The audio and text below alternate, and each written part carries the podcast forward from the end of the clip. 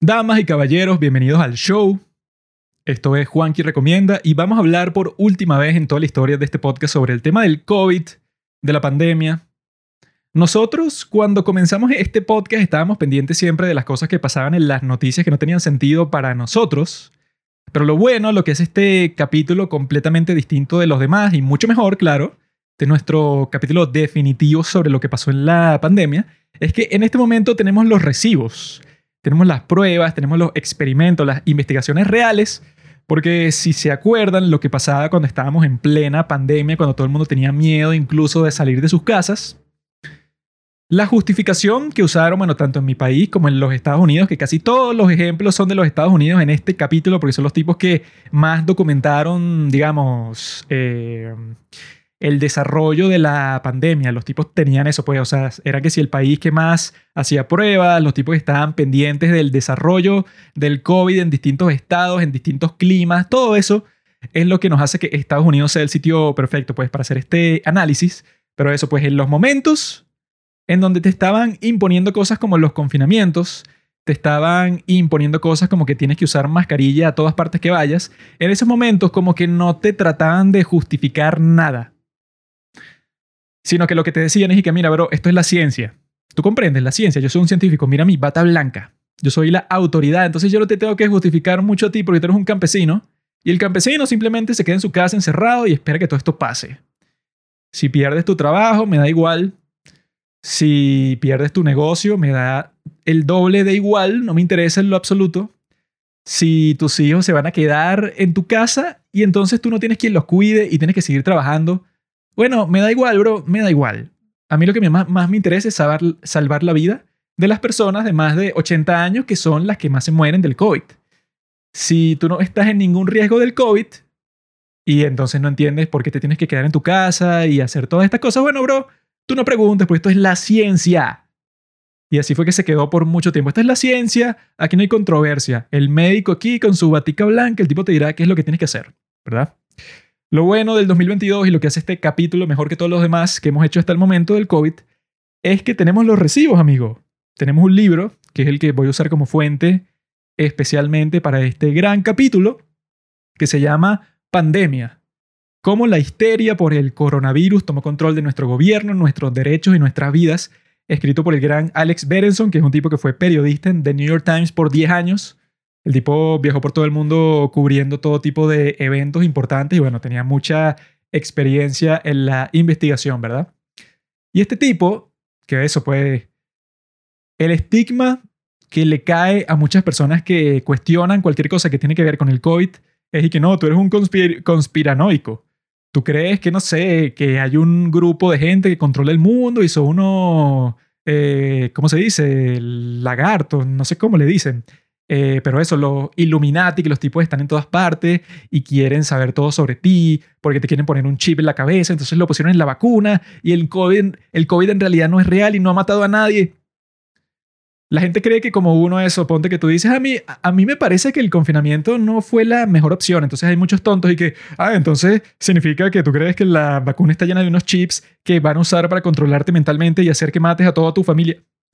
No, mi bro, simplemente creo que no era la mejor opción.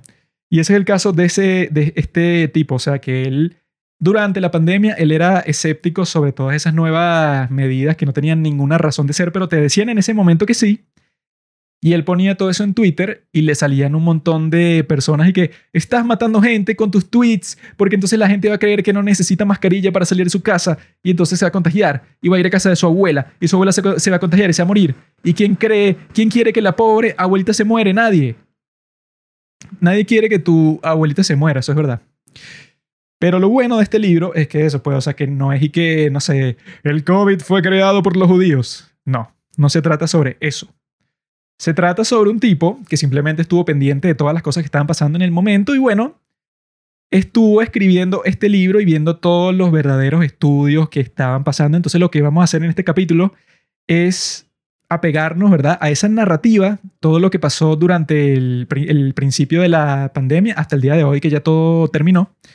Pero lo bueno es eso, pues, o sea, que tenemos toda la realidad de eso. Pues si a ti te decían que los confinamientos eran la solución, entonces te lo mostraban como lo mejor del mundo y que nadie se oponía, bueno, entonces aquí tenemos las verdaderas estadísticas de cuáles fueron en realidad las muertes per cápita de los países que se encerraron completamente y como eso no cambió absolutamente nada, el riesgo de muerte de sus ciudadanos y como hubo muchos países que no hicieron ningún confinamiento y le fue muchísimo mejor que muchos países que se confinaron completamente.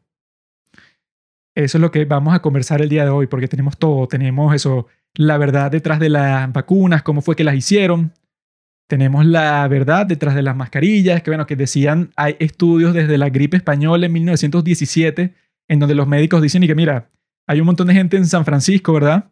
Y ahí pusieron que todo el mundo tenía que tener mascarilla todo el tiempo. Resulta que la pandemia se desarrolló exactamente igual ahí que en tres ciudades de los Estados Unidos, del este de los Estados Unidos, en donde no hubo ningún requisito de mascarilla de nada, nadie la tenía puesta. Sin embargo, la pandemia se desarrolló exactamente igual. Entonces, eso, pues este tipo hizo una investigación porque era que, mi bro, hay un montón de cosas que están haciendo que no tienen ningún sentido. Entonces, la idea de ver todo esto, entonces, es aprender la lección. Porque no sirve de nada que los tipos hayan casi destruido la fundamentación de la sociedad, lo que llaman el tejido social, que hayan dicho y que mira, ahora el gobierno, ¿sabes que Tiene el poder de decirte a ti, primero, si puedes salir de tu casa, o si puedes abrir tu propio negocio, o si puedes salir a un restaurante o a un parque o a la playa, que eso nunca fue eh, potestad, nunca fue poder del gobierno, a menos que tú, eso, no sé, tú estás vendiendo pescado podrido en tu negocio y te dijeron y que mira, clausurado porque estás poniendo en peligro a las personas. Entonces, usando esa misma lógica y que mira, tú por tener tu negocio abierto también estás poniendo en peligro a las personas, así que cerrado. Me da igual si quiebras porque no es mi problema, así que bueno, no me importa. Entonces, bueno, si a ellos no les importa, entonces, ¿cómo van a tener el poder de decirte a ti que sí te importa porque de eso vives, de tu, de tu negocio? Eso se crea como que un conflicto que es el que hemos llegado hasta el día de hoy, que ha evolucionado bastante, pero la idea principal es esa, sacar cuál es la lección de ahí, si en realidad los gobiernos del mundo y los médicos y toda esta gente debe tener el poder absoluto como lo tienen en China, que en China, bueno, eso, si el dictador de China, como pasó muchísimo, dice que mira, mi amigo, tú estás en tu casa y yo voy a soldar las puertas de tu casa y a mí no me interesa si tú puedes salir a buscar comida, no me interesa si tú tienes comida en tu casa, o sea, eso no es mi problema. Mi problema es que no haya contagios. Entonces los, intereses del individuo me da mucho igual porque no cambia nada para mí porque de todas formas aquí en China no hay votación. Entonces en cualquier dictadura, claro, obviamente tiene sentido que los tipos tengan todo el poder del mundo y sus ciudadanos no pueden hacer nada porque eso están atrapados. Pero toda la idea de vivir en una democracia y que bueno, que el gobierno no tenga el poder de decirte a ti que mira, mi bro, tú tu rutina del día de hoy no me gusta. Eso de que vas a hacer ejercicio afuera, no, no me parece.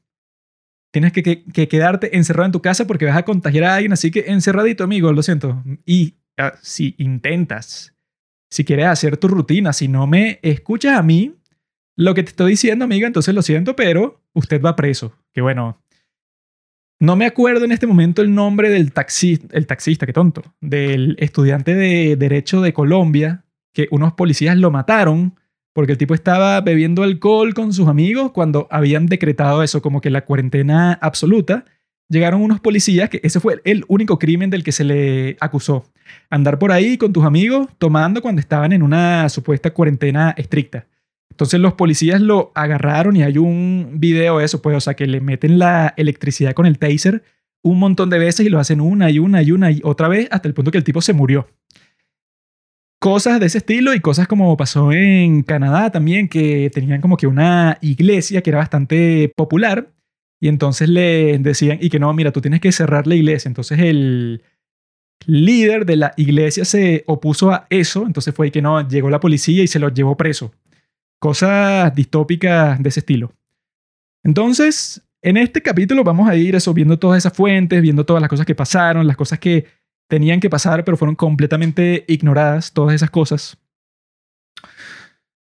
Y les tengo que decir algo importante, que este capítulo no es para personas así que, bueno, que yo supongo que si llegaste hasta este punto no lo eres, pero por si acaso, Este capítulo no es para personas así de ese estilo que son como te dirían en China, que tienen un dicho para personas de ese carácter, que los llaman Hao Hao Xuan Chuan, que significa el señor bueno bueno, porque en chino Hao es bueno, entonces Hao Hao, bueno bueno, Xing Shang es señor, ¿no? Entonces es una historia antigua sobre un tipo que se llamaba Tsuma Hui. Resulta que Tsuma Hui, el tipo, cualquier cosa que le dijeran, si le dicen a Tsuma Hui y que mira, ¿qué te parece la guerra de Ucrania? El tipo decía hao hao, o sea, bueno, bueno, que es como lo que uno dice así, como cuando está conversando con alguien y tú estás escuchando lo que está diciendo, entonces tú dices así y que, ajá, sí, sí, ok, claro, claro, bueno, ajá. Así pues, como que le estás siguiendo la conversación, pero no dices nada de tu parte. Entonces, este tipo, Tsuma Huey, cualquier cosa que le dijeran y que, mira, ¿qué piensas del clima de hoy? How, how. Mira, ¿qué piensas de que tu hija como que se va a mudar del país y no la vas a ver por mucho tiempo? How, how. Hasta que un día llega un tipo que le dice y que, mira, eh, resulta que se murió mi hijo. Entonces, eso, yo me siento muy mal. Como tú eres un tipo sabio, yo quiero saber si tú tienes, no sé, unas palabras para consolarme o algo. Y este tipo le dice, obviamente, how how. Entonces su esposa, luego de que el otro tipo se va sin entender, sin entender y que, mira, le estoy pidiendo consejo o un consuelo a este tipo y me responde de esa forma. Entonces su esposa le dice que, mira, o sea, ¿qué te pasa? Cualquier cosa que te preguntan, cualquier opinión sobre cualquier tema, tú solo dices how how, o sea, bueno, bueno. Luego viene este tipo que te dice una noticia tan terrible y tú le dices lo mismo, bueno, bueno. Obviamente, cuando su esposa le, le reclama por esto, él responde how how.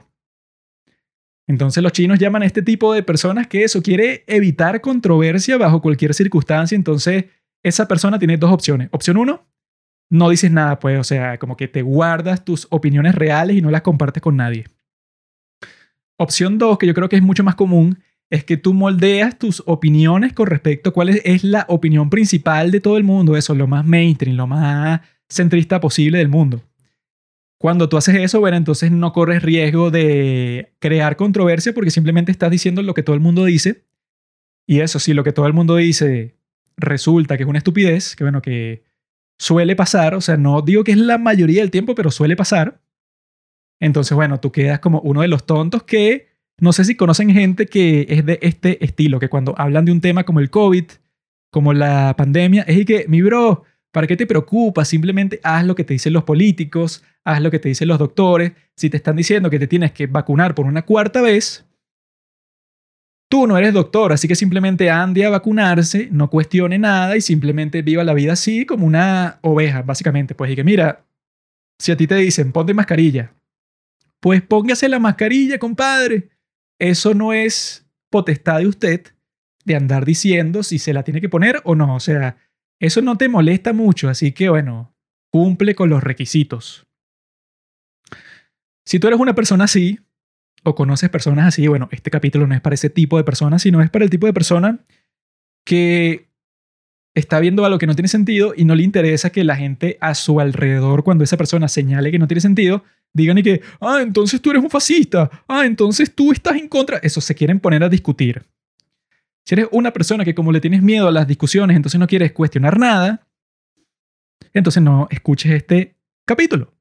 Pero bueno, comencemos amigos con la verdad. Uy, la verdad, ahí sí, yo solo tengo la verdad. Todo esto, como saben, lo saco de ese libro de Alex Berenson, un tipo con mucha experiencia.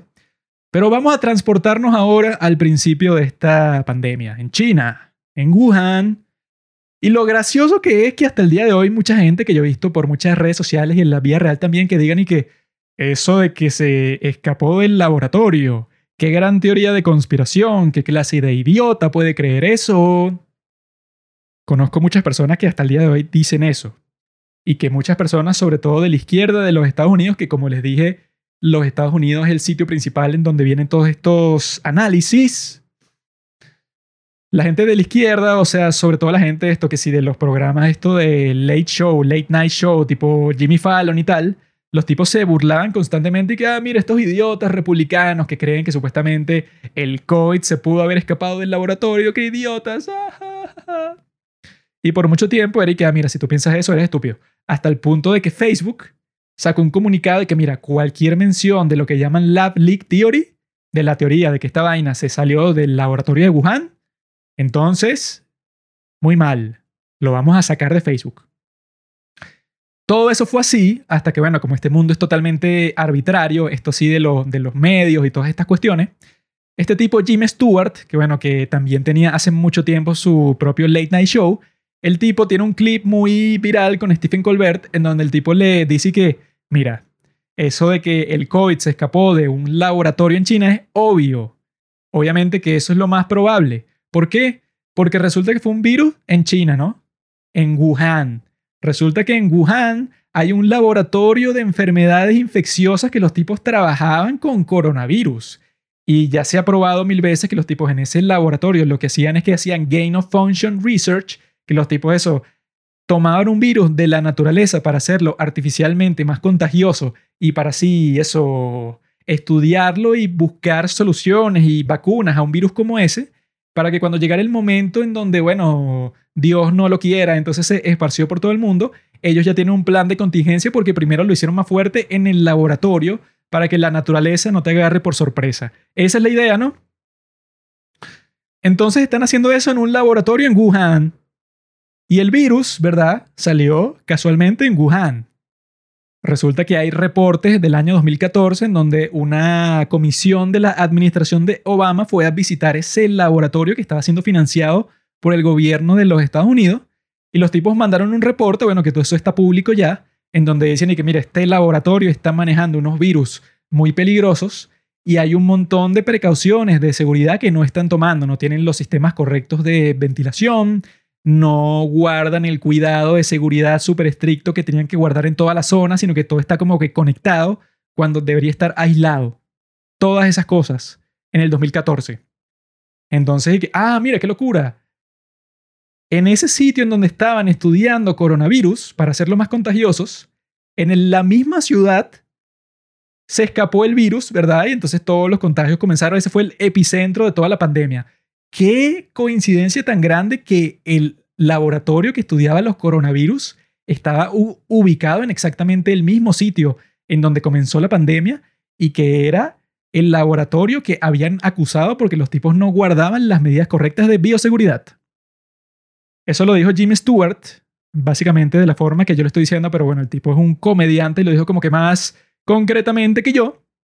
Y eso puede, o sea, ahí fue que la teoría de que se filtró del laboratorio se hizo más aceptable. Pero antes de eso, si tú le decías y que, ay, qué estúpido, no sabe cómo funciona la ciencia, cree que eso es posible, ah, y bueno, no puede ser más obvio cuando comienza a pasar todo, que eso, bueno, fue en febrero del 2020, entonces le mandan como mil correos a los chinos de todas partes del mundo, pero sobre todo desde los Estados Unidos, diciéndole que, mira, nosotros queremos entrar a China porque vemos que ese virus podría ser muy peligroso porque se está viendo que es bastante contagioso. Entonces los tipos al, al principio hay un tuit muy famoso que sacó la Organización Mundial de la Salud, que todo el mundo les dice que los tipos, bueno, estaban como que confabulados con los chinos y los tipos estaban diciendo que no, vale, este virus los chinos nos han dicho oficialmente que no se transmite de ser humano a ser humano. Así que bueno, ya vieron. Como tres días después, ah, mira, que resulta que este nuevo virus sí se transmite de ser humano a ser humano. Así que bueno, eh, lo siento por decirle, bueno, como que la información más importante de todas. Pasa todo ese momento de, incertidumbre que, bueno, que muchas naciones fue que, mira, le ofrezco mandarle a mis mejores expertos porque esto se puede convertir en un desastre mundial porque hemos escuchado que este virus es súper contagioso, así que, bueno, le hago la oferta. Rechazadas todas las ofertas. Y al mismo tiempo eso, salieron todos esos clips que se hicieron virales de los médicos en China diciendo que, mira, que nos quieren silenciar, este es un virus que está en todas partes y ya se esparció por todo el mundo, es muy peligroso. Pa, ese médico desaparecido. Nadie lo vio más nunca, obviamente lo mataron o lo metieron preso y pasó varias veces de varios médicos valientes que vieron el peligro que podía ser el COVID, se lo, se lo dijeron a todo el mundo. Ya comenzando por ahí, comenzamos muy mal, porque obviamente, o sea, si es algo tan importante, no puedes hacerlo un misterio, porque eso, pues, tienes que ser totalmente transparente para poder resolver el problema, sobre todo cuando es tan difícil así. Y ahí fue que comenzó el gran confinamiento de China, que bueno, como viven en el peor gobierno de todo el mundo, junto con el de Corea del Norte, en donde los tipos tienen el poder de hacerle cualquier cosa a sus pobres ciudadanos, entonces los tipos, bueno, pusieron ese confinamiento total en Wuhan y se vieron esos videos de los tipos que le están soldando las puertas de las casas y de la gente que se desploma en las calles, así se desmaya y se muere. Obviamente, si tú estás viendo eso desde cualquier parte del mundo, tú dices, bueno, como que el mundo se fue a la mierda porque claro, o sea, esto se ve que es súper grave. Y yo en ese momento, aquí desde Venezuela, yo como que, bueno, recuerdo haberle pasado un mensaje a alguien con el que estaba conversando y dije, bueno, es cuestión de tiempo que esa cuestión llegue hasta acá, hasta nuestro país y nos vamos a joder todos. Efectivamente, bueno, el COVID se fue esparciendo por todo el mundo. Y aquí en la historia es que entra nuestro gran amigo que se llama Neil Ferguson que se convirtió en el mayor desgraciado del principio de la pandemia. El tipo es un científico de Inglaterra. Y esto lo recuerdo muy vívidamente porque yo estaba viendo Twitter todo el tiempo porque quería saber cuál era el desarrollo de este evento mundial, ¿no? Entonces una persona que yo conozco retuitea un estudio que supuestamente habían hecho, que todo el mundo le estaba retuiteando, ya tenía que ser millones de retweets. Yo dije, coño, esta debe ser, no sé, la respuesta a todo lo que estábamos buscando, pues algo que nos deja como que algo más oficial que nos explica por qué está pasando todo esto. Ese fue el infame informe de la Imperial College en Londres, que este tipo Neil Ferguson era uno de los principales ahí que tenían un instituto de modelos estadísticos, ¿verdad? Entonces yo recuerdo con toda la claridad del mundo que en Inglaterra, ¿verdad? Mi gran camarada, amigo, el mejor primer ministro que ha tenido Inglaterra mucho tiempo, Boris Johnson, qué tipo tan bueno, qué tipo tan elocuente, qué tipo tan cool. Yo solía ver cuando el tipo en el Parlamento estaba hablando ahí, eh, cayéndole encima, destruyendo completamente sus oponentes del partido de los laboristas en Inglaterra. Yo estaba que este tipo sí es genial, acaba de ganar una gran elección, tenía toda la mayoría, era un chat, era un gran hombre. Lástima que en este momento, bueno, ha caído en desgracia, pero en ese momento era uno, bueno, creo que era mi político preferido de todo el mundo. Este sujeto, yo me acuerdo que su plan en Inglaterra, porque bueno, claro, el virus llegó primero a Europa, entonces todo el mundo estaba como que esperando a ver qué hacía Europa para reaccionar. Aquí en Latinoamérica estábamos como que viendo que, ah, bueno, depende de lo que hagan estos tipos, nosotros veremos. Entonces yo estaba leyendo un montón de artículos que decían y que, ah, mira, Boris Johnson planea que se llegue a una inmunidad de rebaño. Él no quiere hacer como están haciendo en China, de cerrar toda la sociedad. Él lo que quiere es que la gente viva su vida normal y que se vaya contagiando y se va a morir un montón de gente, pero bueno, así es la vida, porque no puedes dejar que todo se detenga simplemente porque así no funciona el mundo. Lo cual obviamente que tenía la razón y esa era la forma de actuar. Esa era la forma de actuar. Si nos ponemos a ver qué fue lo que pasó en el resto del mundo, en Suecia hubo un confinamiento que sí de dos semanas, luego más nunca abrieron todo. En Florida, en los Estados Unidos, hubo un confinamiento como de, a ver, como de tres meses o un poco más de tres meses. Luego abrieron todo sin problema. Chévere. En México pasó algo parecido. En Japón no hubo ningún confinamiento porque su constitución lo prohíbe, ¿verdad? Entonces, si la gente que decía que los confinamientos eran la respuesta, si ellos tuvieran razón, hubiéramos visto unas completas catástrofes sanitarias en Japón en México, en el estado de Florida, en los Estados Unidos y en Suecia. Como veremos más adelante, que tengo aquí todos los rates, todos los índices de muertes per cápita en todos los países que lo encontré en un sitio que se llama Internet. Como podemos ver, en todos esos países tienen los índices de muerte por millón de personas bastante bajos. O sea, están que a la mitad de la tabla, que es bastante decente. Mientras que otros países que hicieron un confinamiento masivo, como Argentina, como no estoy seguro si Perú hizo un confinamiento masivo, pero los tipos tienen el número uno, o sea, tienen el peor índice de muerte por millón de habitantes de todo el mundo. Entonces no sé si se hicieron un confinamiento, pero tuvieron la mala suerte de que, bueno, la pasaron malísimo con el COVID. Si los que decían que el confinamiento era la, eso, la mejor solución, bueno, entonces hubiéramos visto unas catástrofes en estos países y no las vimos, ¿verdad? Entonces, en Inglaterra, este gran hombre, Boris Johnson, iba a dejar que la cosa fluyera, así todo, todo chill. La gente en las calles, todo el mundo, bueno, quizá con tu tapaboca, quizá no te acerques a los demás cuando están comiendo para que no te contagies, cosas de ese estilo, cosas como que básicas o eso, lávate las manos cuando llegues al sitio que estás yendo. lo cual me parece normal. Me hubiera parecido genial que eso hubiera sido la medida que todo el mundo tomaba. Entonces resulta que en Inglaterra era en donde estaba haciendo este maldito informe que lo estoy diciendo, que la persona que le hizo retweet y yo lo vi en Twitter. Entonces el informe de la Imperial College de London que hizo este gran maldito que se llama Neil Ferguson, los tipos profetizaban que en los próximos, creo que era así como 3, 4 meses, iban a haber 500.000 muertos en el Reino Unido. Y en los Estados Unidos era mucho más, era como 5 millones. Entonces todo el mundo cuando vio ese informe, cuando eso, en Twitter sobre todo, todo el mundo entró en pánico porque decían y que, ¿qué? Nosotros pensábamos que esto era un virus respiratorio como una gripe y tal, pero según este tipo, si no se hace nada, o sea, esa era como que la clave del informe que decía, si no se toma ninguna medida drástica, ningún tipo de confinamiento, sino que simplemente eso, que la gente se distancie socialmente, que tengan mascarillas y cosas de ese estilo, si esas son las únicas medidas que se toman, entonces como en tres meses vas, a ver 500.000 muertos en el Reino Unido y bueno, y cada país específicamente, bueno, va a tener un número de muertos, pero totalmente escandaloso, pues.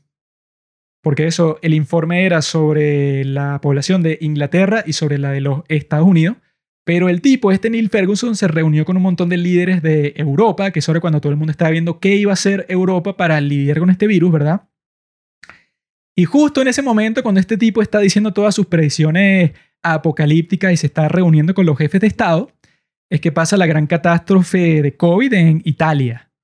Que ahí fue en donde el COVID, bueno, demostró que podía ser bastante peligroso, bastante mortal, entonces salían estos videos de los hospitales de Italia en donde tienes que si enfermos en los pasillos y conectados con ventiladores, así, pero como que en todos los lados de todas las clínicas, porque bueno, los tipos están sobrecargados de pacientes.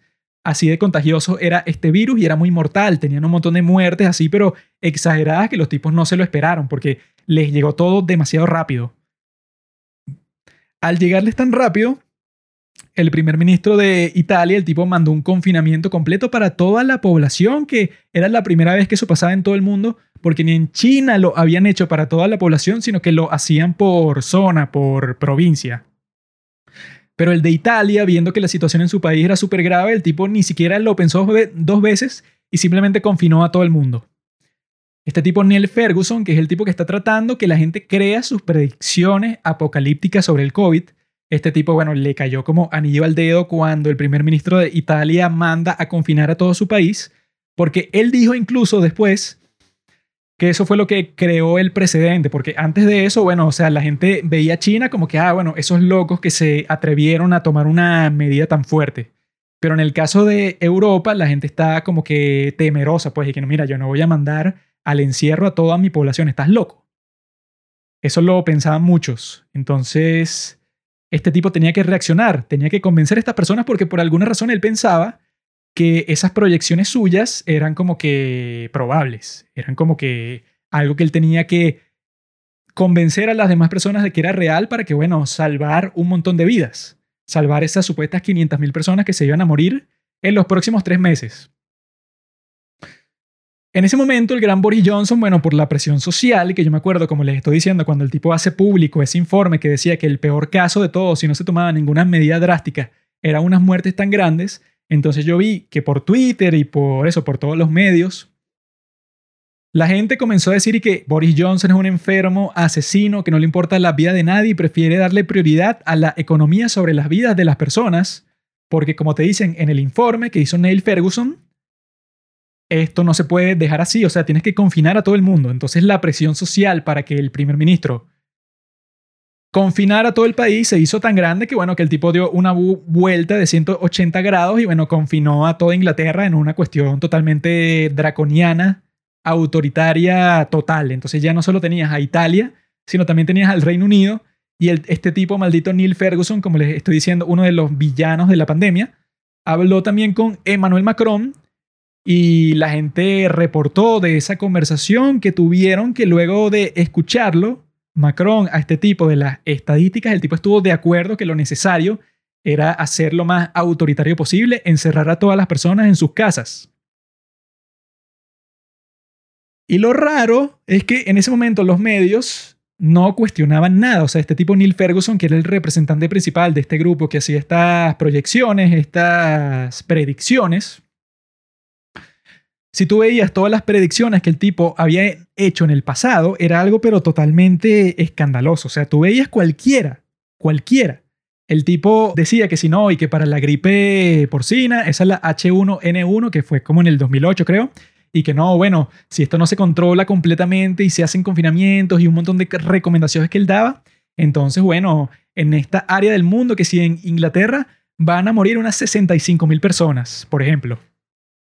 Luego, las predicciones, las recomendaciones que él daba no eran acatadas, o sea, él fue ignorado. Y cuando pasaba eso, el verdadero número de muertes era que sí, 180. El tipo predijo 65 mil y el número real fueron 180. Y el tipo hizo exactamente eso como ocho veces. El tipo, en la crisis del SARS en China, que fue en el 2003, el tipo predijo otra vez un número que era como 100 veces más alto que el que fue en realidad. El tipo ha hecho eso con otra cepa de la gripe que la gente pensó que iba a ser muy peligrosa, que se llamaba creo la H2N5, algo así. Y el tipo predijo otra vez que no, los números de muerte van a ser 500.000 en esta zona. Y bueno, cuando tú ves los números reales de muerte, eran como mil, digamos, y no se siguieron ninguna de las recomendaciones drásticas que el tipo dio en ese momento. Sin embargo, como la ola del pánico se estaba comenzando a formar en los medios, entonces, bueno, nadie pensó y que, ah, pero ¿cuáles son los credenciales de este tipo? ¿Cuáles son las otras pandemias? ¿Cuáles son los otros momentos de la historia que él ha predicho las cosas precisamente y como lo hizo de buena forma en el pasado, entonces podemos confiar en él ahora. Como que nadie en los medios quería preguntar eso. La gente simplemente estaba feliz con pensar y que, ah, bueno, yo confío en este tipo, pero esa confianza de dónde salió. Yo creo, eso puede, o sea, para responder esa pregunta a mi manera, yo creo que la gente en ese momento tenía mucho miedo de las cosas que estaba viendo en China, en Italia, entonces ya estaba como que predispuesta a aceptar cualquier cosa que se viera oficial. Entonces no tenían tiempo o no tenían la voluntad ni la disposición para buscar en el pasado investigar este tipo que nadie conocía hasta el momento, pero que se hizo famoso con sus predicciones que estaban incorrectas totalmente. El tipo tiene la caradura de decir, ¿verdad? Que eso lo dijo creo que este año, en el 2022, y que ah, no, creo que debemos aprender a vivir con el virus. Creo que eso de los confinamientos no va a funcionar. Luego de que el tipo, durante todo el 2020 y todo el 2021, lo que decía todo el tiempo, que no, mira, el confinamiento en tal parte del mundo tiene que ser más estricto si quieren ver resultados. Yo soy un tipo experto en esto y les digo, si quieren ver resultados, necesitan confinar a su gente completamente. El tipo le hacían entrevistas en donde él decía eso y tenía siempre la misma solución para cualquier problema.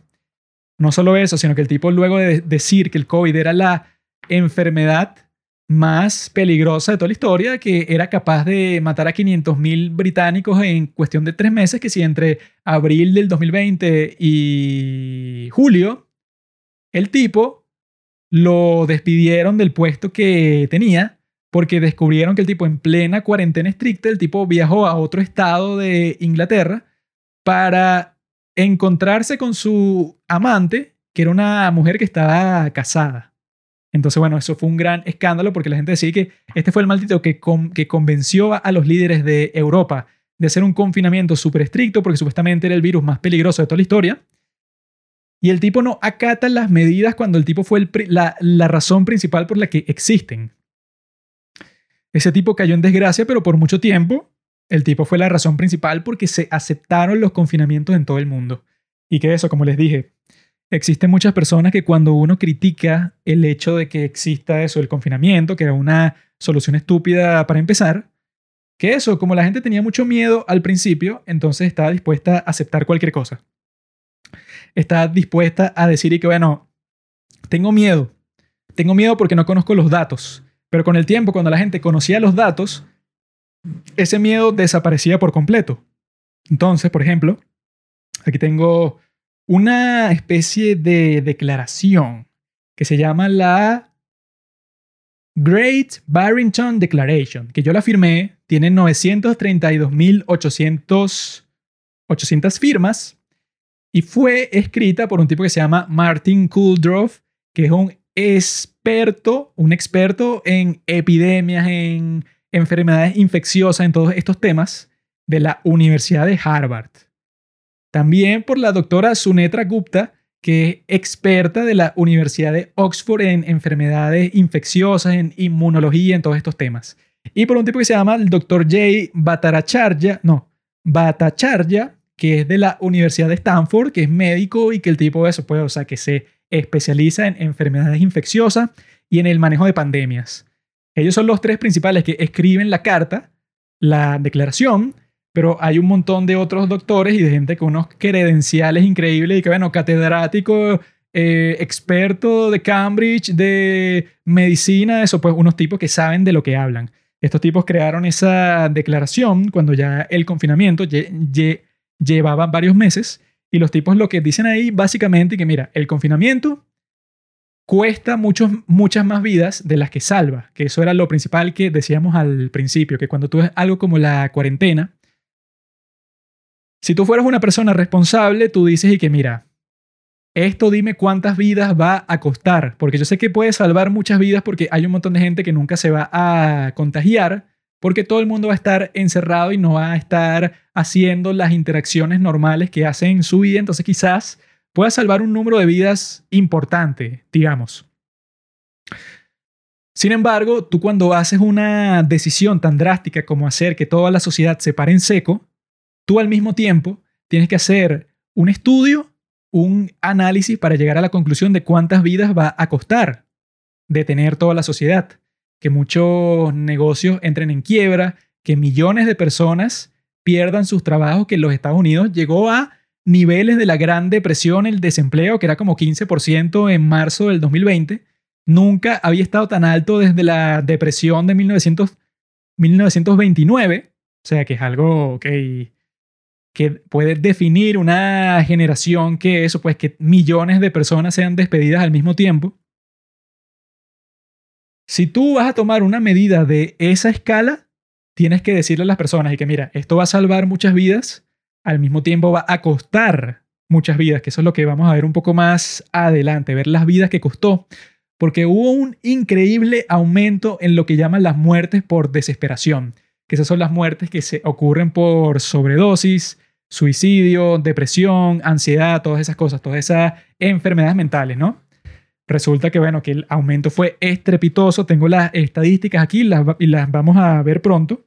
Pero el punto es que eso, pues, durante la parte más crítica de la pandemia, tenías a estos doctores expertos de Harvard, de Stanford, de las instituciones más prestigiosas del mundo que decían y que, mira, eso es mentira que la ciencia dice X cosa existe la oportunidad para un debate para ver si esta es la mejor opción.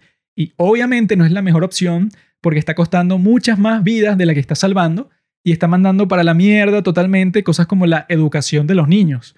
Porque los niños, eso es mentira, que aprenden de una manera eficiente de forma virtual. Porque eso, el día de hoy puedes encontrar 10.000 estadísticas distintas que te están diciendo que, bueno, la gente que se mantuvo, los niños sobre todo, que se mantuvieron estudiando presencialmente, si tú les haces un examen de matemática o de lengua, de cualquiera de estas materias básicas, tienen unos resultados muchísimo más altos que los tipos que pasaron a la escuela virtual durante muchos meses. Y no solo eso, yo quiero decir algo que quizás suene muy extremista, muy controversial, pero yo creo que es totalmente verdadero. Se trata de una publicación que yo vi en Reddit que yo creo que captura bastante todo esto todo el precio tan terrible que tuvieron todos estos desgraciados confinamientos. Y yo, creo, o sea, es un ataque contra muchas personas que quizás estaban asustadas en el momento y no querían ser parte del grupo de gente que, bueno, que cuestionaba estas medidas que supuestamente estaban salvando tantas vidas. Este tipo dice en una publicación de un subreddit de Reddit, obviamente, que se llama Lockdown Skepticism, escepticismo de los confinamientos. Él dice, cosas que nunca quiero escuchar a la gente que es pro confinamiento decir que le importan. Entonces él hace una lista de estas cosas que él no quiere eso, pues que la gente que diga sí, que hay que confinar a todas las personas, digan, por ejemplo, me importa muchísimo la salud mental, el suicidio, la adicción a las drogas, la pobreza, morirse de hambre, abuso infantil, violencia doméstica, negocios pequeños, la Constitución o la Bill of Rights o la educación infantil. El tipo dice eso, pues, o sea, yo no quiero escuchar que nadie que diga que es pro confinamiento decir que le importan ninguno de esos temas, o sea, que son los temas, bueno, eh, digamos, que si a ti te importa el bienestar de la humanidad, son los temas que, bueno, que tienes que combatir, ¿no? O sea, que las enfermedades mentales, el abuso infantil, violencia doméstica, todas estas cosas, ¿no? Es obvio que cuando tú haces un confinamiento, entonces todas las personas que están al borde de la locura, porque yo creo que es verdad lo que dice el Guasón en The Dark Knight, Batman de, de Dark Knight, que el Guasón dice que la locura es como la gravedad. Todo lo que necesita es un pequeño empujón. Y yo creo que eso es cierto, o sea, que hay mucha gente en la sociedad que siempre vive al límite, o sea, que tiene un equilibrio muy frágil en sus vidas, en donde cualquier empujoncito en una dirección u otra puede significar un desastre completo en sus vidas. Cosas como que te despidan sin aviso de un trabajo, Cosas como que un, padre, algún familiar muera. Cosas como que, no sé, se te dañe el auto y tengas que reemplazarlo, pero no tienes el dinero suficiente porque apenas puedes pagar la renta mientras alimentas a tus hijos al mismo tiempo y todos los gastos que tienes, bueno, se te daña el auto, entonces eso crea como que una crisis increíble en tu vida que te puede dejar en un sitio muy horrible. Eso puede, o sea, que te quedes, no sé, vagabundo, por ejemplo. Entonces tú le lanzas un confinamiento sin importar que los índices de muerte en la sociedad no tienen nada que ver, porque obviamente que nadie hubiera estado en contra de una medida así, si esta fuera una enfermedad como dicen que es la viruela, que se traduce smallpox, smallpox es lo que se, eso, la versión en inglés, que dicen que esa creo que mata a un 30% de la gente que infecta, creo que ese es el porcentaje si ese fuera el porcentaje y no importa tu edad. Si tienes 30, te jodiste, te dio smallpox, por eso es que, bueno, solo existe como que en el laboratorio de máxima seguridad de no sé dónde, para que nunca escape, y que también es súper contagiosa. Si estuviéramos hablando de smallpox, todo el mundo diría que, ah, bueno, ok, vamos a hacer, no sé, la medida drástica más grande del mundo, porque si no, literalmente nos vamos a morir todos. O sea, si se muere el 30% de la sociedad, literalmente en tu ciudad no va a quedar comida como en tres días. O sea, todo el sistema se va a colapsar si no se hace algo. Pero con el COVID, que el índice de muerte real dicen que es 0,03, lo que significa que se mueren algo así como, creo que son 3 de cada 3.000 personas que les da COVID, ¿verdad? Corríjanme si me equivoco, pero lo que sé con seguridad es que es muchísimo menor que el 1%, o sea que eso por mucho tiempo, como que en todos los periódicos y, en todas partes, decía que el índice de muerte del COVID era 1%, en realidad es como eso, 0,03 por ahí. Y con un índice de muerte de 0,03 y no entre eso en toda la población. Cuando eso podemos ver que aquí tengo las estadísticas, 65% de la gente que murió de COVID en Canadá tenía más de 80 años menos del 2% tenían menos de 50 años. También, 35% de las víctimas de COVID en los Estados Unidos vivían en asilos para ancianos. En Europa Occidental, la posibilidad de que un adolescente muriera de COVID en el 2020 era una en un millón en toda Europa y en Inglaterra era una en dos millones. O sea, algo totalmente casi que imposible, pues. Incluso los adolescentes que sí murieron de COVID eran adolescentes que ya tenían unas enfermedades muy fuertes, muy graves, que estaban inmunosuprimidos, lo que quiere decir que tu sistema inmunológico no funciona bien. Esas eran las personas que, bueno, se contagiaban de COVID y morían. Pero eso era una cantidad de gente ínfima y gente que, bueno, esas personas, si tú estás inmunosuprimido y hay una enfermedad como el COVID por el mundo, a ti nadie te tiene que decir que te confines, ni que uses mascarilla, ni nada de eso, porque tú vas a decir, mira, yo estoy en peligro. O eso, si tú eres una persona que tiene más de 80 años, obviamente que tú es mejor que no salgas de tu casa, ¿verdad?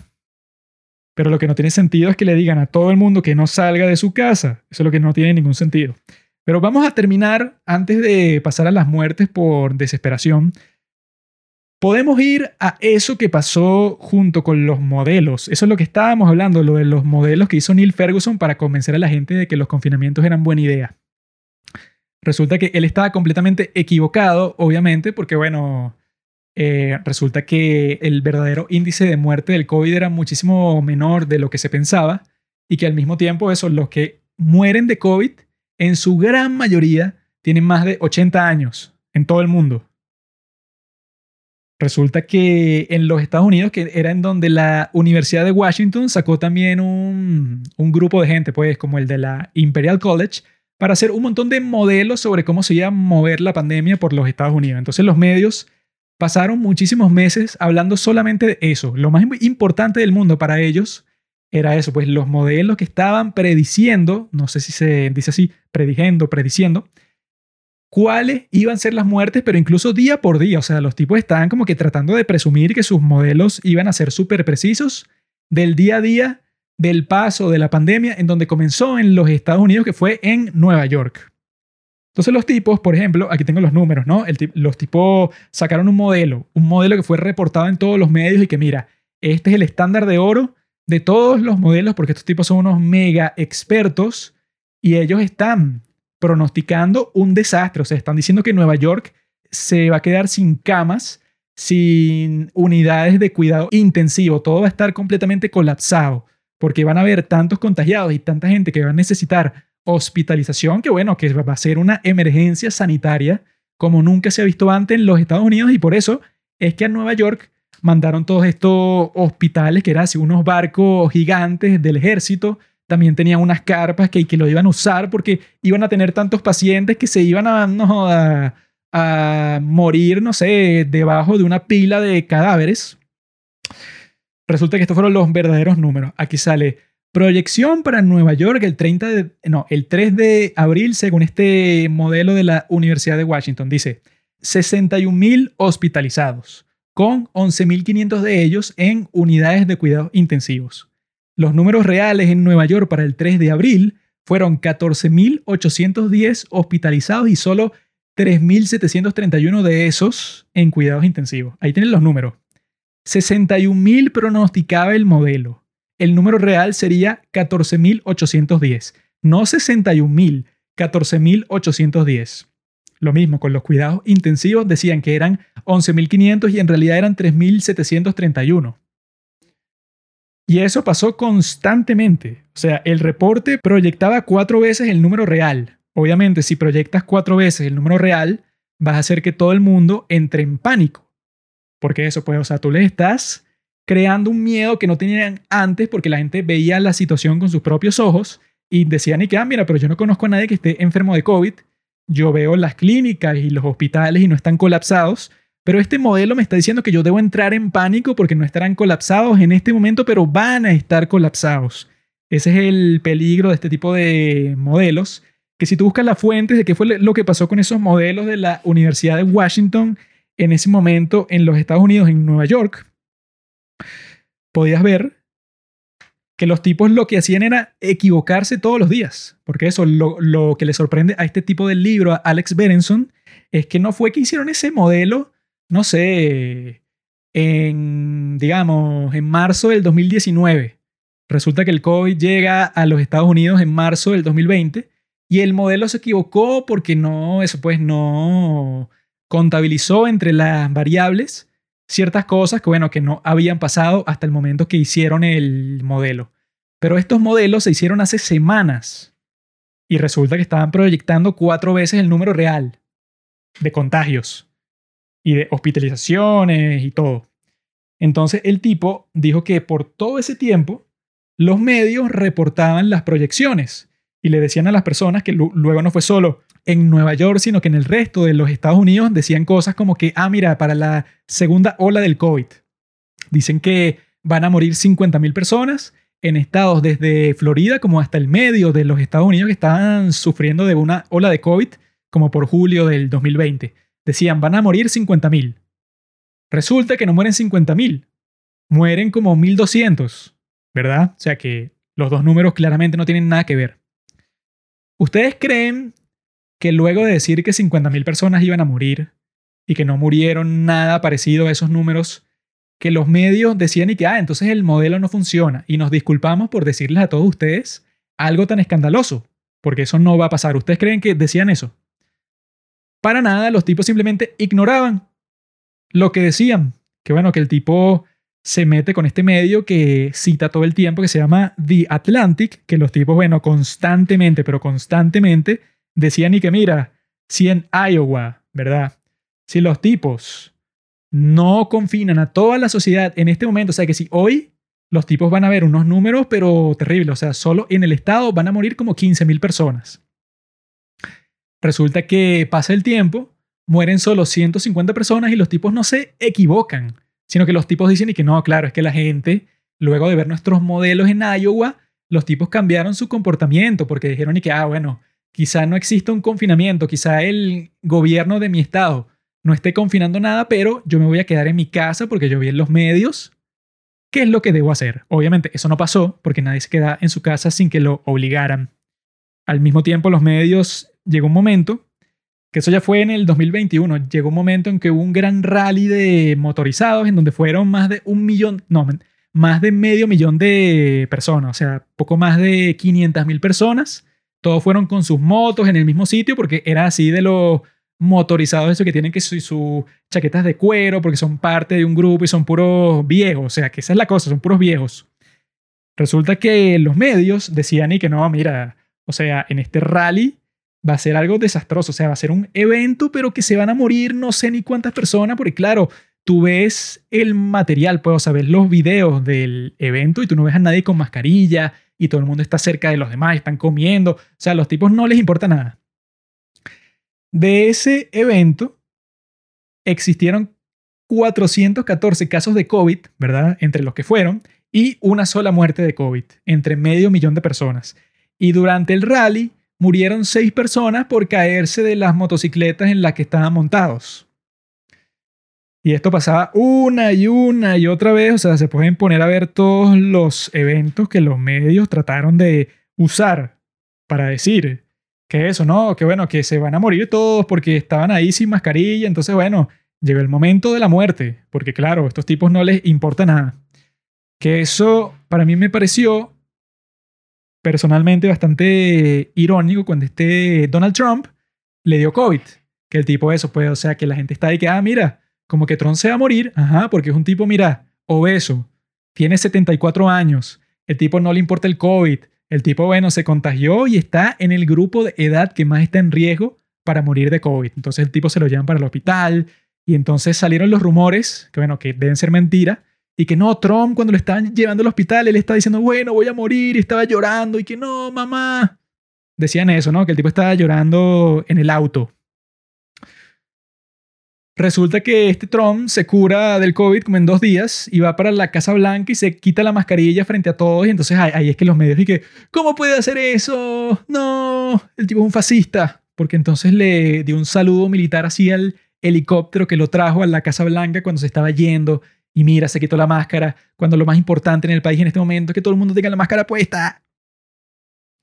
Así fue con COVID, o sea, los con COVID. Así fue con Trump. O sea, los tipos hicieron un gran drama hicieron un escándalo, yo creo que como nunca he visto antes en toda mi vida, como si el tipo fuera Satanás por todas las cosas que estaba haciendo y que se iba a morir y que eso, que un caso de tan alto perfil, bueno, que si la persona de más alto perfil de todo el mundo, el presidente de los Estados Unidos, que todos los medios odian, el tipo es súper gordo, dice que le encanta comer McDonald's y que toma refresco todos los días, el tipo tiene 74 años, no hace ejercicio nunca, le da COVID y el tipo, claro, o sea, como es el presidente, le dan que si los medicamentos experimentales más poderosos del mundo y se cura.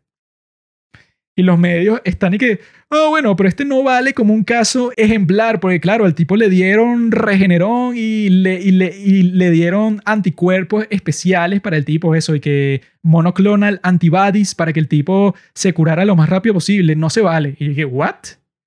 Yo pensé que iba a terminar todo el drama con el COVID, pero yo estaba ahí que, bueno, un tipo tan viejo y en tan mala condición física le da COVID y el tipo se cura a los dos días, eso quiere decir que si a mí me da COVID, no me pasa nada.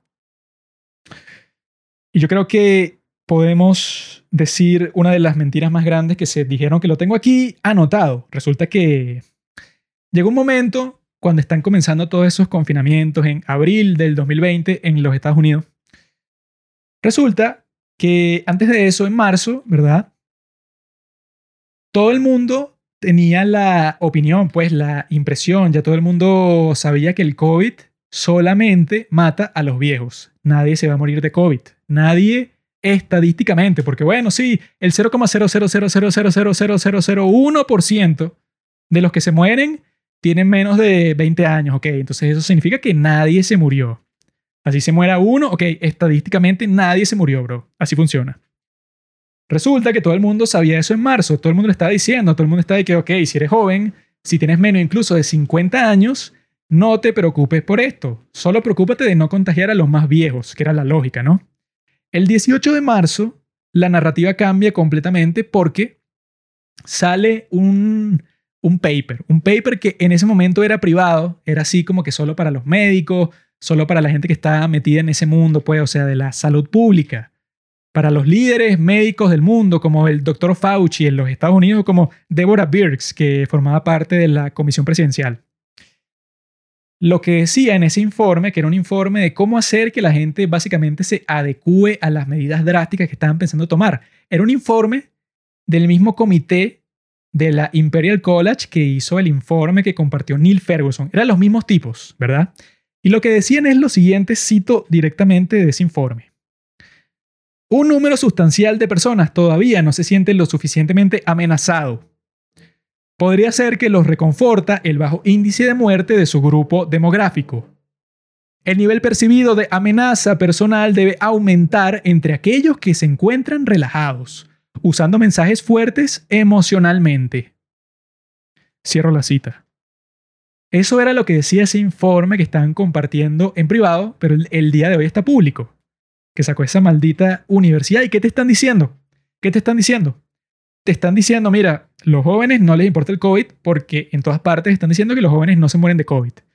Entonces, gente como, gentes, gente como esa tipa, Deborah Birx, la tipa comienza a, eso pues, en la rueda de prensa que hacía con la comisión presidencial, comienza a hacer énfasis en los casos de los jóvenes que morían de COVID. Sacó un caso de Francia y otro de Italia, ¿verdad? Y era raro, porque es bueno, o sea, porque están haciendo énfasis en esos casos si son excepcionales. O sea, si tú tienes menos de 20 años y mueres de COVID, es porque tenías una enfermedad terrible y te dio COVID encima. Y por eso moriste. Ok, esa es la razón. No moriste de COVID. El COVID fue la gota que derramó el vaso, pero tú ya estabas tan enfermo que así moriste. Eso era lo que todo el mundo pensaba, pero los tipos están compartiendo ese paper, ¿verdad? Y claro, de repente como que por el arte de magia, en el mismo marzo, cuando el paper se publica entre el 18 y el 21 de marzo, ahí es que comienza a cambiar la narrativa. ¿Por qué? Porque los tipos tenían las directivas y que, mira, la gente no está aceptando lo que estamos pensando hacer. La gente está muy despreocupada, está muy relajada. Lo que hay que hacer es que la gente piense que es mucho más peligroso. Y yo recuerdo que esa propaganda funcionó con mi propia madre, o sea que ella viendo la televisión me decía a mí y a mi hermano, y que no, mira, tampoco creas que el COVID solo mata a los viejos. Yo estaba viendo una noticia, un muchacho de 18 años que era deportista y todo, y se murió de COVID. Otro muchacho en Australia de 23 años, el tipo estaba caminando por la calle, se desplomó porque le dio COVID, el tipo estaba totalmente sano, 100% le dio COVID y se murió. Así que ustedes no estén pensando en salir o en andar por ahí sin tapaboca o en hacer nada de eso, porque yo lo que estaba viendo en las noticias, que efectivamente yo también lo veía en las noticias, pero yo estaba pensando aquí que, bueno, ¿qué carajo? O sea, ¿cuándo cambió esto? Y como les estoy diciendo, este capítulo es importante porque en ese momento yo estaba de que, ¿qué carajo? O sea, no tengo idea de qué está pasando. Pero el día de hoy sé que esa era la razón secreta de que estos hijos de puta piensan que pueden manipular a la gente para hacer exactamente lo que ellos quieren, mentirle a la gente, diciéndoles al mismo tiempo que eso, que es la ciencia, lo que los lleva a tomar esas decisiones cuando no tiene nada que ver con la ciencia. Y que yo me enorgullezco aquí en los padres del cine, que nosotros, cuando comenzó todo esto, nosotros tenemos un capítulo, creo que de mayo del 2020, en donde se, se llama La farsa de la cuarentena e Elon Musk, algo así se llama nuestro capítulo, en donde nosotros conversamos sobre toda la estupidez que significaba la cuarentena, porque yo, ¿verdad? el tipo que más seguí durante la cuarentena es este tipo que se llama Ben Shapiro, que mucha gente lo odia porque el tipo es de la derecha tradicional conservadora. Pero este tipo tenía la mejor cobertura de COVID de todo el mundo, porque él en su podcast, que es un podcast diario, el tipo lo que hacía era ver todo el panorama, como dicen, la big picture. El tipo estaba prestándole atención a cosas y que, mira, en Israel están diciendo un estudio de que las máscaras funcionan de esta forma. En Dinamarca hay otro estudio que están diciendo que el COVID se contagia, eso pues, en tal ambiente. Por ejemplo, en exteriores no se va a contagiar nunca en la vida, nunca ha pasado. Nadie se ha contagiado pasándole a alguien que tiene COVID por enfrente y que le respire cerca, eso nunca ha pasado. La gente se contagia en espacios cerrados. Así que no compartas espacios cerrados con personas que no vivan contigo, por ejemplo. Eso era lo que decía Ben Shapiro, porque el tipo se alejó desde el principio de todo ese carnaval del apocalipsis que tenían los medios, en donde los tipos, eso pues, como les estoy diciendo, decían y que en el estado de Florida, que acaba de abrir sus puertas, que dejó el confinamiento atrás, ustedes van a ver cómo las muertes se disparan. Las muertes no se disparan. ¿Ustedes creen que después de New York Times los tipos van a hacer una disculpa, porque los tipos dijeron que las muertes se iban a disparar si quitaban el confinamiento y no pasó nada. No, los tipos simplemente seguían con el pánico, con el apocalipsis. Y no sé por qué, hasta el día de hoy sí no sé por qué los medios mantenían esa actitud tan dañina. Porque no tiene ningún sentido eso, pues, o que tú veas la evidencia a la cara, que tú estás viendo que eso, que si el 35% de todos los muertos en los Estados Unidos eran gente que vivía en ancianatos, que bueno, que eso, que los tipos, los de los medios, sobre todo de New York Times, alababan al gobernador de Nueva York que se llama Andrew Cuomo, bueno, se llamaba porque ya está fuera, lo alababan por los confinamientos y por todo lo que está haciendo, porque el tipo en realidad le preocupaba la ciencia y tal y tal y tal. Resulta que es idiota y el gobernador de Nueva Jersey también, los tipos tenían la política que no le permitían a los ancianatos rechazar a pacientes que habían sido diagnosticados con COVID, que fueron para el hospital y ya se habían como que recuperado, y los mandaban de nuevo al ancianato, ¿verdad? O sea, los ancianatos lo que querían era que, mira, este tipo mándalo para una casa, para otro sitio, pero no para el ancianato, no para donde están los viejitos, porque los viejitos son los que están más vulnerables al COVID. Andrew Cuomo, el tipo los mandó para los ancianatos por meses, y ahí se murieron, bueno, cientos de miles de personas literalmente. Y en ese momento, The New York Times y los demás medios, Eric, ah, sí, el mejor gobernador del mundo, el tipo está haciendo lo que tiene que hacer, cuando el tipo era un estúpido. O sea, ¿cómo se te ocurre mandar lo que básicamente era una bomba biológica a una persona anciana que había tenido COVID y lo están mandando para el ancianato porque no tienen más espacio en el hospital, porque estaban pasando pacientes nuevos constantemente. Entonces querían librarse de alguien con COVID lo mandaban a un ancianato. ¿Para qué? Para que contagiara y para que se murieran de COVID el resto de sus compañeros del ancianato, porque obviamente, ¿no? O sea, es obvio, pero de alguna forma para este tipo no era obvio, no sé cómo. Eso era lo que estaba pasando en los Estados Unidos en ese momento, y creo que ya podemos pasar a conversar sobre eso que nombré las muertes por desesperación, porque hay unas estadísticas que son completamente escandalosas. Resulta que en los Estados Unidos solamente los homicidios subieron un 25%, o sea que eso en cualquier otro año, eso en, comparación con el 2019, en el 2020 hubo 25% más de homicidios, lo cual obviamente sería como que una ola de crimen increíble, o sea que asustaría a cualquiera y que bueno, es 25% más probable que te asesinen este año, que ¿qué? Sería terrible, ¿no? Al mismo tiempo, las muertes por sobredosis en los Estados Unidos aumentan un 40% en comparación con el 2019. Todas estas son comparaciones entre el 2019 sin confinamiento y el 2020 desde abril hasta diciembre, porque en abril fue que comenzaron los confinamientos, entonces la comparación es entre el 2019 de abril a diciembre y el 2020 de abril a diciembre, para que sea eso, pues la misma cantidad de tiempo. Resulta que en Canadá el aumento en la sobredosis de droga fue de 89%, lo que da un total de 5.148 muertes. Porque Canadá también tiene su crisis de los opiáceos como la de los Estados Unidos, pero en menor escala porque tienen menos personas, entonces las muertes por sobredosis en los Estados Unidos estaba ya entre, entre las decenas de miles.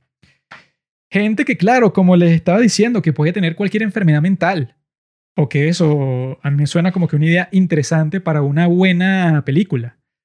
Que tengas, por ejemplo, a alguien que, bueno, que en un momento normal de la vida tengo una situación familiar terrible, o sea, que incluso le dé miedo ir para su casa, porque no sé, porque su padre le cae a golpes todas las veces que llega para la casa y, le pega a la mamá también y a los hermanos, todo. Pues, el tipo se la pasa la mayoría del tiempo fuera de casa, porque cuando llegó para, para la casa, bueno, el tipo la pasa terrible. Digamos que esa es tu situación y dicen y que, bueno, desde mañana confinamiento, no hay más clases, no hay escuela, no hay universidad, no hay nada, tú te quedas en tu casa todo el tiempo y tendrás tu clase virtual. Bueno, para todas esas personas, déjenme decirles que sus vidas se convirtieron en un infierno, pero 100% del tiempo. Entonces, claro, podemos ver cómo hay estadísticas que esa la vi recientemente y me quedé pensando que, ¿qué? Resulta que eh, hubo un aumento en los intentos de suicidio en las adolescentes, en las muchachas adolescentes. El aumento de los intentos de suicidio entre 2019 y 2020 fue de 50%. También se hizo una encuesta que fue entre, a ver, la tenía por aquí. Se hizo una encuesta entre los jóvenes de 18 y 24 años en los Estados Unidos en el mes de junio. Y se reportaron que el 25% de esos jóvenes había tenido pensamientos suicidas en lo que iba del año, que ese es más del doble del porcentaje de la misma encuesta que se hizo en el 2018. O sea que, bueno, no se hizo en el 2019, pero se asume que no era tan alto en el 2019 porque no existían los confinamientos. Entonces, claro, como dijo la publicación de Reddit, que eso pues que si tú eres una persona súper pro confinamiento, eso quiere decir, pienso yo, que las personas que menos te importan en este mundo es la gente pobre. Porque lo que decía mucha gente, que no, las clases virtuales son geniales, no tienes que salir de tu casa, qué chévere. Tienes la opción, te pones tu laptop ahí, ni siquiera te tienes que quitar el pijama, simplemente ¡pup! y ya estás en clase. Bueno, pendejo, ¿sabías que...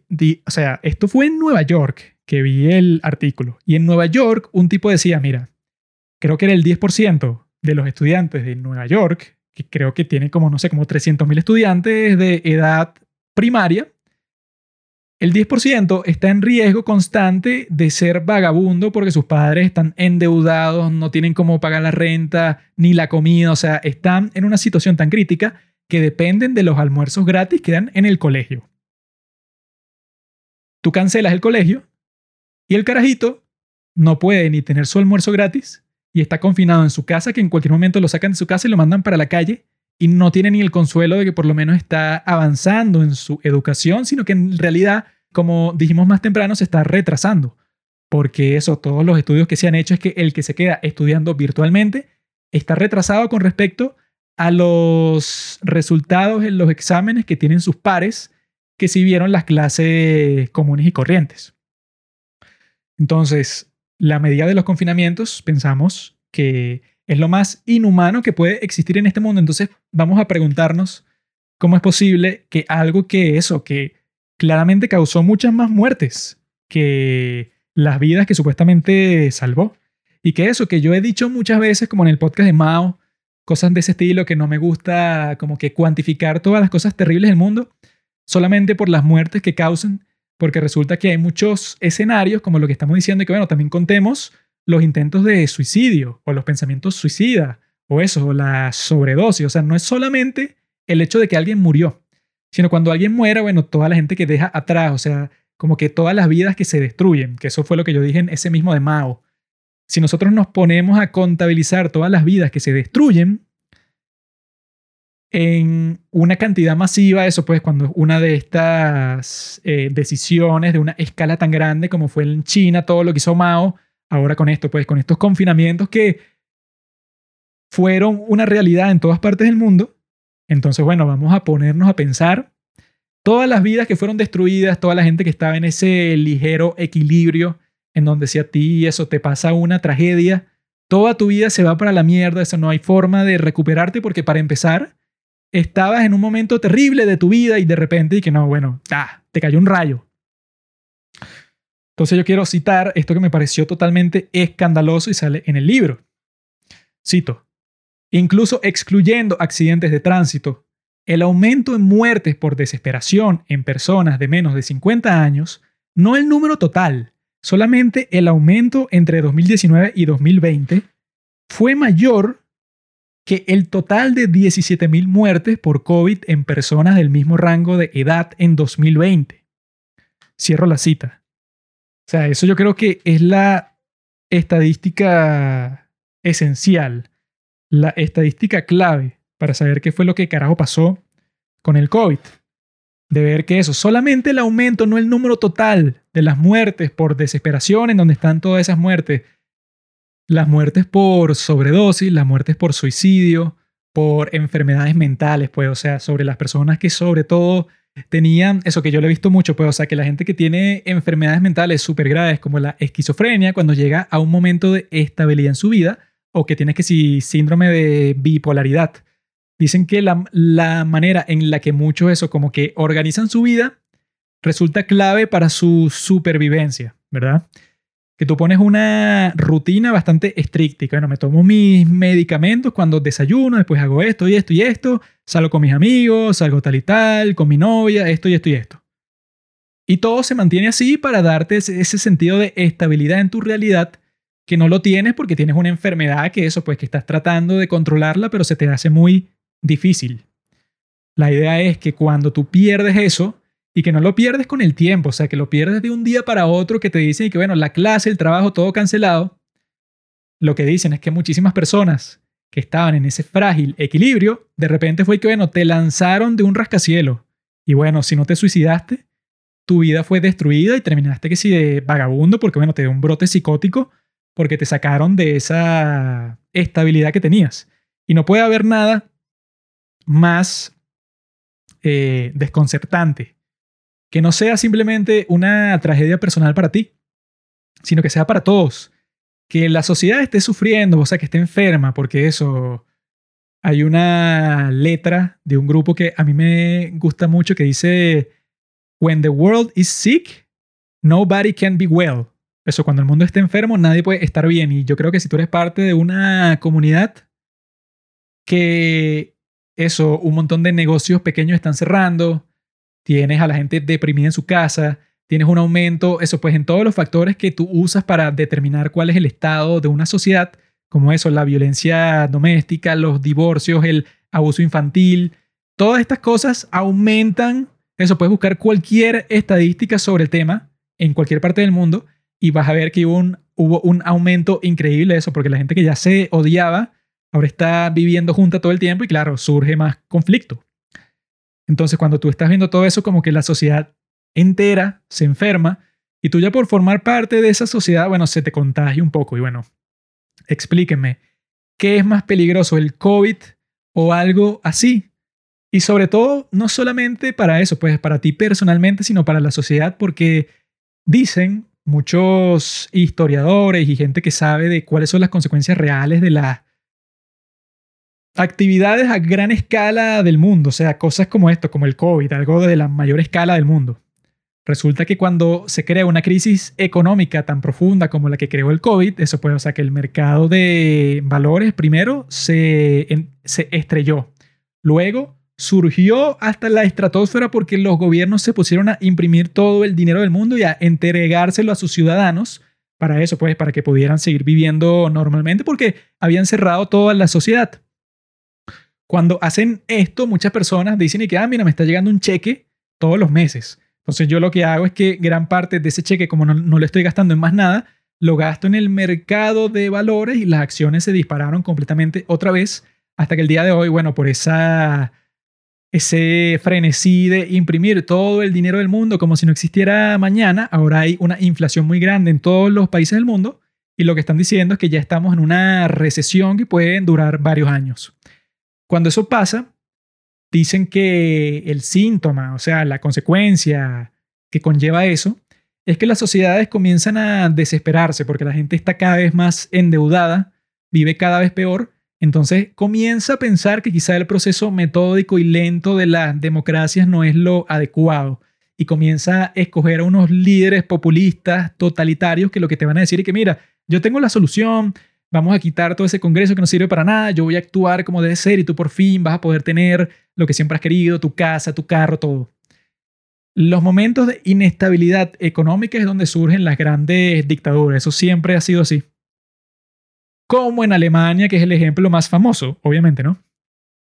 Entonces, con todo eso bajo control, creo que hemos hecho un buen análisis de todas esas cuestiones. Yo creo que viene el momento ya de, que eso, pues, o sea, que nos hemos adentrado a todas esas muertes por desesperación, que eso, tenemos los datos de lo que se hizo en cada país, ¿no? En los Estados Unidos, Canadá y tal, pero hay países como el mío, en donde eso no se cuantifica, o sea, en donde nosotros aquí tenemos a una dictadura que los tipos simplemente los datos públicos, o sea, la gente que está recabando la información que tú puedes utilizar para decir eh, cuál es el estado de la sociedad, los tipos hicieron esa información privada, porque si la hacían pública quedaban terrible, entonces los tipos, eso, hay muchos cuentos de que eso, el último informe que sacaron real sobre la inflación en Venezuela era como de 400% y al tipo que lo publicó lo despidieron y bueno, ya no se saca más. Entonces en países como este no se sabe cuál fue el aumento en violencia doméstica y en un montón de cosas porque eso, todo eso es suprimido. Si tú lo quieres hacer independientemente y publicarlo en la, en la prensa, también es probable que se suprima. Entonces, bueno, por eso es que usamos de ejemplo muchos sitios de primer mundo porque fueron los sitios que se tomaron más en serio el COVID y los sitios en donde tenemos más datos. Pues sin datos no podemos hacer nada. Entonces, eso yo creo que podemos decir que los confinamientos fueron un gran desastre y luego al final de todo esto vamos a ver país por país, que lo tengo aquí en mi teléfono, país por país, qué fue lo que pasó. Eh, ¿Cuál fue el índice final de muertos, porque bueno, ya dejaron de contar eso, aquí dice que era hasta el 13 de julio del 2022, pero antes vamos a hablar un poco sobre las vacunas, que eso también se enfoca bastante el libro, porque es un caso, es una historia muy extraña, muy absurda, y que no solo tengo la experiencia del libro, sino la mía propia, porque cuando comenzó todo esto del COVID y del confinamiento, mucha gente decía tanto en mi país como en los medios que yo veía, decían y que no, mira, te explico, el confinamiento tiene que durar hasta que se cree una vacuna.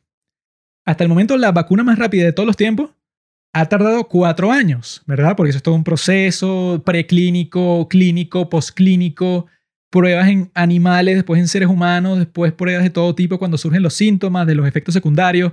Hay que hacer pruebas hasta el cansancio porque no vamos a darle un medicamento en masa a millones de personas si no tenemos todo, pero eso, completamente determinado. Eso era lo que decían todos los artículos, incluso se burlaban de Trump cuando este Trump decía ni que, bueno, es posible que tengamos una vacuna lista para el final del año. Dijo eso como en julio, creo. Y todos los medios decían y que este maldito irresponsable, ¿cómo se atreve a decir que tendremos una vacuna a final del año? Incluso hay un, eso, unos titulares de Vanity Fair. Uno es, del mes de agosto, ¿verdad? Y los tipos dicen en el titular de Vanity Fair y que el irresponsable de Trump está diciendo que es posible que se cree una vacuna para final del año y qué locura, ¿verdad? Ese es uno. Luego en diciembre tienen otro titular y el titular dice, la administración de Trump es profundamente irresponsable porque los tipos no han sabido tener un plan eh, efectivo para la distribución de la vacuna. Y eso, tú ves esos dos titulares del mismo medio, Vanity Fair, y tú dices, ¿qué carajo? O sea, tú decías que no era posible y cuando se hizo posible estabas exigiéndole al presidente que fue el que te dijo que es posible, que, que no le estaba distribuyendo de la manera más efectiva. Entonces, que bueno, tú cállate. Eso es lo que le pueden decir a la mayoría de todos los medios. Tú cállate. The New York Times, CNN, NBC, eh, Washington Post, tú cállate. Tú no sabes de lo que estás hablando. Y eso pasa lo mismo con Neil Ferguson. Y que bueno, si alguno de ustedes, cualquiera, fuera tan malo en su trabajo, como estos tipos serían despedidos o nadie los escucharía, no le importarían a nadie. Por ejemplo, yo dije que este episodio lo iba a estrenar el lunes, ¿verdad? Lo estoy estrenando el martes por razones de la vida, ¿no? Pero vamos a imaginarnos un mundo en donde yo les digo que, mira, lo voy a estrenar el lunes y no lo estreno el lunes, ni el martes, ni el miércoles, ni nunca, y lo termino de estrenar, no sé, digamos, en diciembre. Y yo no digo más nada, pues, o sea, no reconozco que eso, pues, que hice una promesa y no la cumplí. Eso, que me disculpo, amigos. Cosas que pasan en la vida. Pero eso, pues, que yo dije que no, bueno, eso no es problema tuyo. Yo hago lo que me da la gana. Yo no tengo que rendirle cuentas a nadie. Que, ah, pero tú mismo hiciste la promesa de que lo ibas a publicar. Y yo dije que eso no es problema tuyo. Eso es lo que hacen estos medios. O sea, ignoran que los tipos predijeron como 10.000 apocalipsis distintos ninguno sucedió y los tipos están como que, ah, bueno, pero... ah. Lo siento, pero eso amigos, las vacunas también son una farsa porque vamos a verlo, ¿verdad? Desde los datos que tengo aquí. Resulta que la clave para entender las vacunas están en cómo hicieron los estudios para probarlas, tanto Pfizer como Moderna.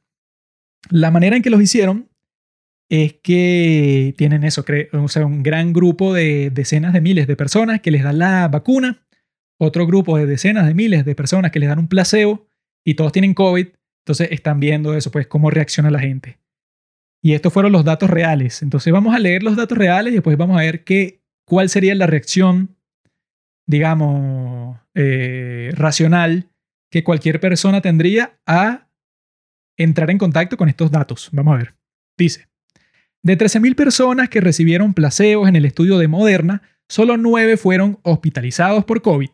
En el de Pfizer fueron solo 9 de 20.000 y solo uno en el grupo de los vacunados, ¿verdad? O sea, te están diciendo eso, pues eh, 13.000 personas reciben un placebo. Solo 9 fueron hospitalizados cuando no recibieron nada.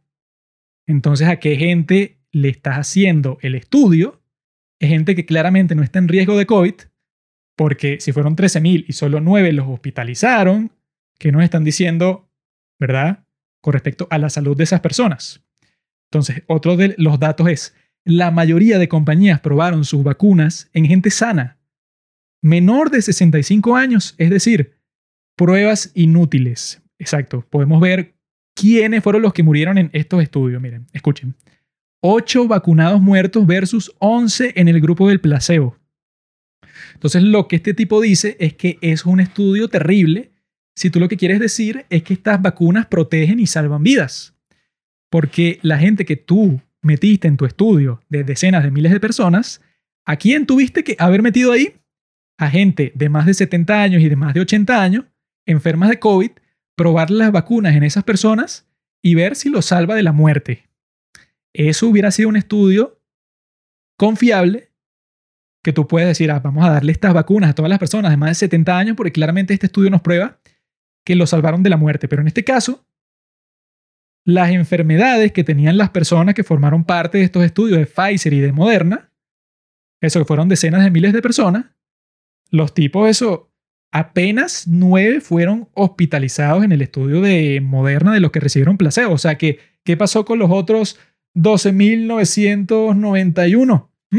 ¿Qué pasó con ellos? Nada. O sea, ¿cuál era su peligro de muerte? Ninguno, ¿verdad? Porque les dieron placebo y no pasó nada.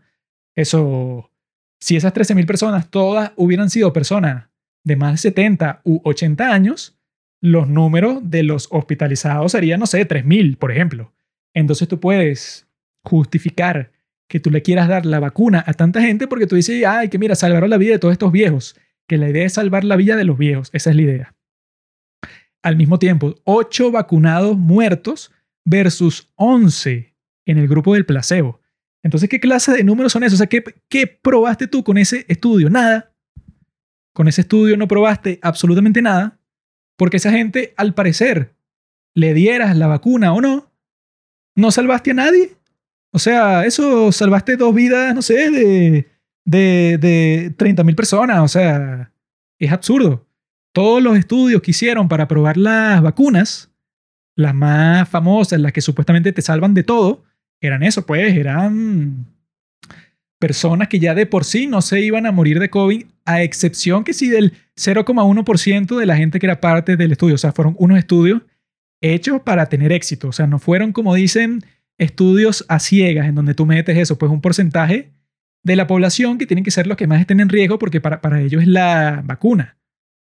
Entonces, obviamente, las vacunas ya para empezar tienen el potencial de qué? De ser un total fracaso. Porque eso, no hay ninguna prueba de que las vacunas en realidad, eh, digamos, previenen la muerte de personas de más de 80 años que se contagian con COVID, que ese era el objetivo. Entonces, este tipo, Alex Berenson, cuando se da cuenta de todo esto y comienza a esparcirlo por el mundo, eso pues Amazon intentó censurarlo a él para que no publicara un folleto que quería vender en Amazon, en Amazon Kindle, trataron de que el tipo no lo pudiera vender y tuvo que llamarle la atención este Elon Musk, que eso, pues, o sea, retuiteó a este tipo y dije que Amazon está tratando de censurar a este tipo que simplemente quiere publicar un libro en donde hace observaciones sobre las cosas que no tienen sentido sobre nuestra respuesta a la pandemia y bueno, censurado. Y cuando el tipo se puso a hablar sobre las vacunas, el tipo dijo que ahí es donde recibió el odio más grande de todos, porque el tipo cita a varios medios, ¿no? Entonces resulta que habían varios reporteros, eso que los reporteros fueron las peores basuras, o sea, una escoria completa la forma en que los reporteros del mundo trataron el COVID, o sea, sin investigar un carajo por su cuenta, sin hacer preguntas, sin un carajo, simplemente aceptando lo que los idiotas, esos sin credenciales como Neil Ferguson les decían sobre el futuro de la pandemia. No hicieron ninguna investigación, sino que los tipos iban por la misma narrativa, la misma narrativa. Entonces el tipo tiene unas citas en su libro de varios reporteros que hacían unos artículos, pero totalmente ridículos. Cuando sale la vacuna, ¿verdad? Hay una que no lo quiero leer porque es una cita mega larga, pero es eso, que la tipa lo que dice es como, es como si fuera un poema. Dice algo así y que la vacuna está en camino. Es lo que me digo a mí mismo cuando veo a mis hijos viendo sus clases online, con la mirada en una pantalla de luz azul, y no pueden reunirse con sus amigos. La vacuna está en camino. Es lo que me digo a mí misma cuando llamo por teléfono a mi padre que no ha visto a sus nietos en meses. La vacuna está en camino. Es lo que me digo a mí misma cuando no he salido de mi casa ni a comprar leche durante semanas. Y ¿qué carajo? O sea, una gente que llegó a un nivel de miedo tan grande que, bueno, tú mismo te estás encerrando porque ya para ese punto, bueno, eso, finales del 2020, ya muchísimas personas, yo mismo, digo, bueno, me da igual ya cualquier confinamiento, jódense, no voy a acatar un carajo. Y estas personas, bueno, que quieren hacer su drama, este reportero de, de, New York Times diciendo que, oh, la vacuna por fin va a salvarnos, por fin va a ser como que la clave esencial para vencer este virus demoníaco. Y por Dios. O sea, ¿cómo puedes vivir en un estado de miedo tan absurdo? De esa forma es que el tipo narra la, la serie de hechos que pasaron con respecto a las vacunas, que eso, que primero todo comenzó en Israel, que los tipos usaron la vacuna de Pfizer, pero eso como tiene una población pequeña, vacunaron a toda su población como en cinco minutos, y entonces parecía un milagro. Luego de Israel vino Inglaterra y parecía un milagro porque los casos desaparecían, o sea, ahí que bueno, nadie se hospitalizaba como por, no sé, varios meses, pues porque eso es la primera dosis y entonces veías como que un pequeño aumento en las hospitalizaciones, porque parece que la vacuna de Pfizer dejaba por alguna razón tu sistema inmunológico vulnerable con la primera dosis, ¿verdad? Pero con la segunda tú estabas ya como que fuerte, pues ya estabas preparado para enfrentarte al COVID. Entonces resulta que después de la segunda pasaba el tiempo y tal, y las hospitalizaciones tanto de Israel como de Inglaterra, bueno, colapsaban, pero eso pues una línea de 90 grados para abajo, así ¡pum! Casi que 5 al día. Cuando hace, no sé, 3 meses eran 600 al día, por ejemplo. Cuando pasó eso, todo el mundo decía que ah, este es el triunfo, la vacuna es lo mejor, la vacuna va a servir para siempre. Pero este tipo que se había leído cómo se hicieron los estudios y cuáles eran las consecuencias de todo, o sea que todo fue apuradísimo, todo fue que, ah, bueno, el estudio como debe hacerse, va a durar como tres años. porque eso? Porque hay que tomar en cuenta todos los efectos secundarios, todas las consecuencias potenciales que puede tener. Por eso es que una vacuna tarda tanto tiempo en formularse. Este tipo, Alex Berenson, había leído todos esos experimentos y los estudios y tal, y él decía que hmm, lo que me parece a mí es que la eficacia de la vacuna dura unas pocas semanas. O sea, ya como a los dos meses el sistema inmunológico ha perdido como el 80% de los anticuerpos que, que, tenía del COVID para batallar con la enfermedad si te llegas a contagiar. Ya los perdió, o sea, como que te dura como de dos meses esa fortaleza que te provee la vacuna. Él decía eso y la gente le decía que tú estás loco, eres un tipo totalmente peligroso, o sea, porque tú diciendo esas cosas vas a hacer que la gente no se vacune y si la gente no se vacuna, entonces, bueno, la cantidad de muertos va a ser increíble. Le decían todo eso y él decía que, ah, bueno, ok, el tiempo verá quién tiene la razón. Él no quería tener razón porque, claro, no quiere que mueran más personas. Pero con el tiempo, ¿verdad? Obviamente, creo que todos recordamos cuando al principio lo que decían de la vacuna era que mira, esto es una maravilla, no te vas a contagiar. Y si por alguna cosa de la vida, por un milagro, te contagias, no importa, o sea, esto va a detener que tú contagies a otras personas cuando te da COVID y tú no te vas a morir. O sea, una maravilla. Eso era lo que decían como en enero del 2021, ¿verdad? Ya como en la mitad del año, Eric, mira, yo nunca dije que no te podías contagiar, ni que no podías contagiar a otros, ni que no te ibas a enfermar con la vacuna. Yo nunca dije eso. Yo lo único que dije era que no te ibas a morir. Eso era lo que comenzaron a decir todos los médicos del mundo, unos estúpidos aquí, uno que se llama Julio Castro, que bueno, que el tipo hasta el día de hoy, en, el 2022, él dice que la pandemia no se ha terminado, bueno, allá él, no se ha quitado la mascarilla, creo yo, desde el 2020. Y en los Estados Unidos el doctor Fauci, bueno, hizo exactamente lo mismo, ese giro así que yo nunca dije que esto era la solución para todo y bueno, vamos a comenzar para que la, la gente se ponga una tercera dosis, lo cual nunca fue estudiado. O sea, eso de los boosters, de la tercera dosis, de la cuarta dosis, Nunca se había hecho un estudio sobre qué pasa cuando te dan la tercera dosis de la vacuna, jamás. De repente Biden como que comenzó a motivar eso y que le puso presión diciéndole a la gente y que no, mira, para septiembre va a estar lista la tercera dosis para todo el mundo. Y varios reguladores de la CDC, del, del Institute of Health, de los tipos eso, de la institución principal de la salud en los Estados Unidos, renunciaron porque decían que la administración de Biden los estaba forzando a que aprobaran un booster cuando los tipos decían y que mira, pero no se han hecho pruebas sobre ningún booster. Y los tipos renunciaron porque se sentían forzados.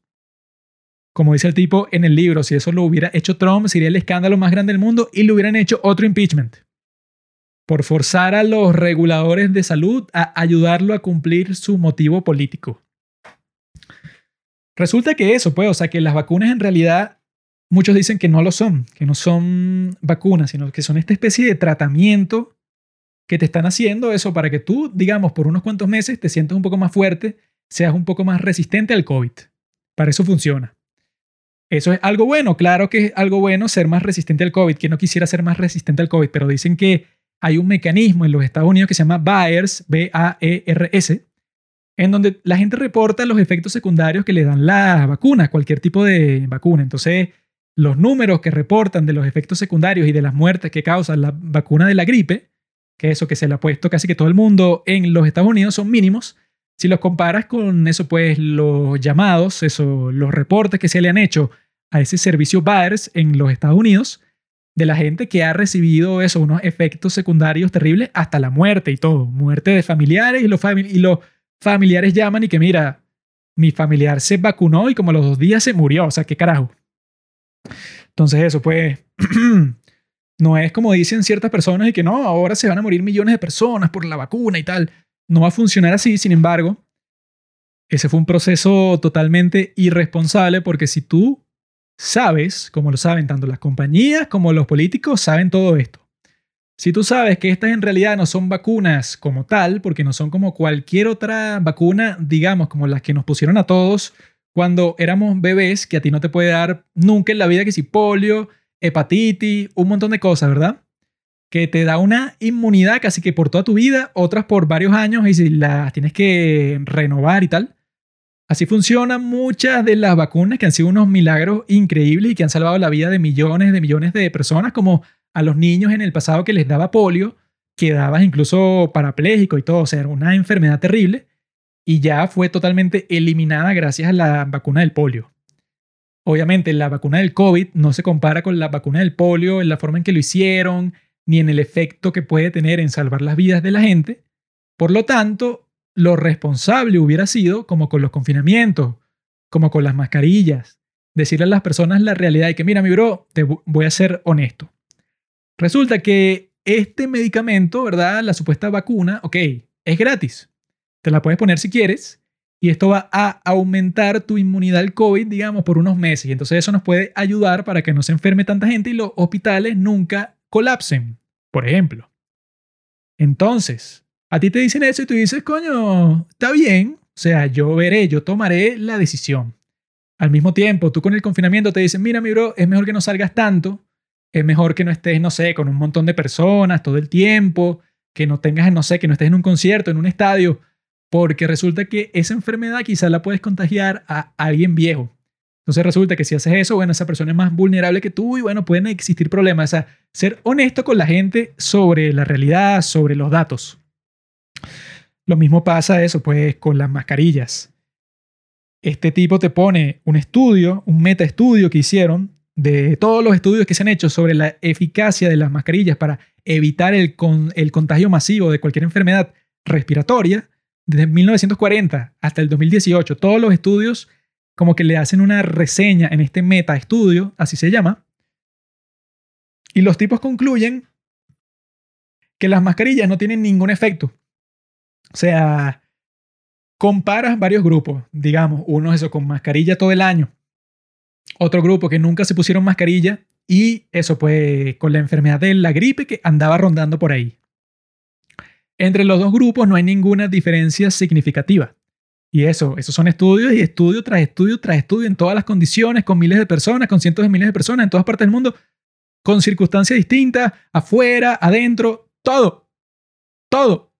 Lo que te dice el tipo es que, mira, antes de que se politizara todo este asunto de que si no te pones la mascarilla, no sé qué cosa, quieres matar a mi abuela, antes de toda esa estupidez, antes del, del 2020, todo el mundo estaba consciente de que las mascarillas quirúrgicas los médicos las usan porque están interactuando con personas que podrían tener una herida abierta o que podrían tener síntomas, eso que te tosen en la cara, digamos. Entonces tú te pones la mascarilla por si estás operando a alguien y no sé, quieres toser o tú, tú mismo estás enfermo y tienes la herida abierta de la persona, no le vas a toser o escupir ahí, sino que todo eso se queda en la mascarilla, ¿verdad? Jamás fueron diseñadas para que las mini partículas, que son unas mini, mini, mini partículas invisibles, no te contagien de cualquier virus respiratorio. Nunca fueron diseñadas para eso. Porque eso, o sea, solo piensa la lógica de la cosa. Si tú tienes cualquier máscara puesta y puedes respirar con facilidad, significa que el aire que tienes alrededor está entrando y saliendo, eso pues, de, de tu nariz sin problema, ¿verdad? Entonces, explícame cómo carajo una máscara sí te protege de una enfermedad respiratoria. No lo hace. Lo que decía la gente antes del 2020 era que, mira, la mascarilla sería chévere que la use la gente que tiene eso, pues una enfermedad cuyos síntomas, ¿verdad? Como toser, estornudar, etcétera, pueden, pueden contagiar a los demás. Entonces, que la use el enfermo. Porque el enfermo no solo tiene síntomas, sino que cuando tú ves a alguien con mascarilla, ¿verdad? Si solo la usa el enfermo, tú sabes que, ah, mire, si está enfermo, me alejo. Cuando las usa todo el mundo no tiene ningún efecto, no tiene ningún efecto estadístico, o sea, se han hecho estudios de todo tipo. Incluso hay unos malditos estúpidos en el subreddit de Corea que estaban, que bueno, que los pobres coreanos, pobrecitos, son como unos robots que hacen todo lo que les dicen, que les dicen y que mira, usa mascarilla hasta el resto de los tiempos y los tipos, mira, no hay protesta, nada, un carajo, los tipos, uh, con su mascarilla. Un pendejo cuando yo dije esto exactamente, o sea, yo cité el estudio, que si quieren se los puedo mandar como todas las fuentes de este libro si me las piden, ¿no? Yo cité el estudio en donde dicen, mira, no hay ningún efecto significativo en el contagio colectivo si te pones la máscara, o sea, no hay nada, no sirve de nada para eso, o sea, sirve eso para que cuando te tosan en la cara no te contagie, por ejemplo. Porque no te caiga, no sé, una gota o un moco de una persona en la boca, ¿verdad? Para eso sirve, obviamente. Este idiota y que no, por eso es que nosotros usamos la KF94 o la KF no sé qué vaina. Una máscara inventada en Corea, que es mejor que todas las demás. Y yo, y que, qué estúpido, ¿qué se cree? O sea, el tipo como que diciéndome que, ah, sí, todos esos estudios. Y, ajá, ok. Pero nosotros en Corea creamos la máscara especial que como tiene un diseño un poco distinto, no, bueno, todos esos estudios son mentiras.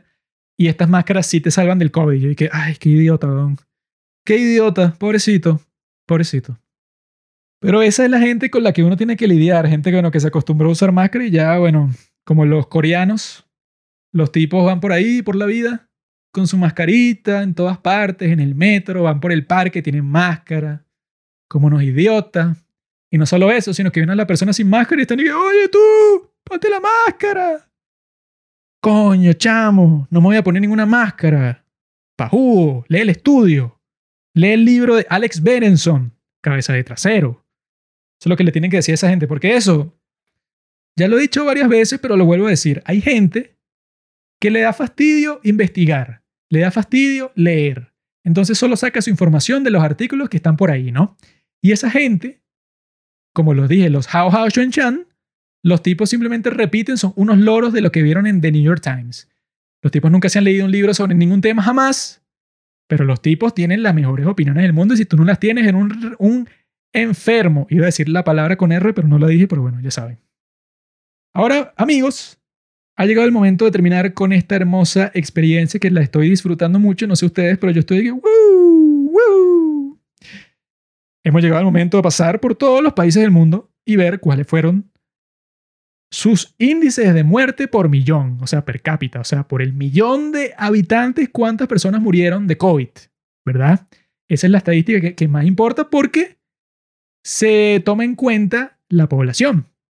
Eso es lo importante. No importa que en Estados Unidos hayan muerto, no sé, 3 millones de personas y que en tu país murieron, no sé, 100 mil. Si la población de tu país es mucho más pequeña que la de Estados Unidos, entonces quizá las muertes estén en paridad con respecto tomando en cuenta el factor de la población. Entonces, comencemos. Que esta yo creo que es la prueba absoluta para ver si en realidad los confinamientos tuvieron algún efecto.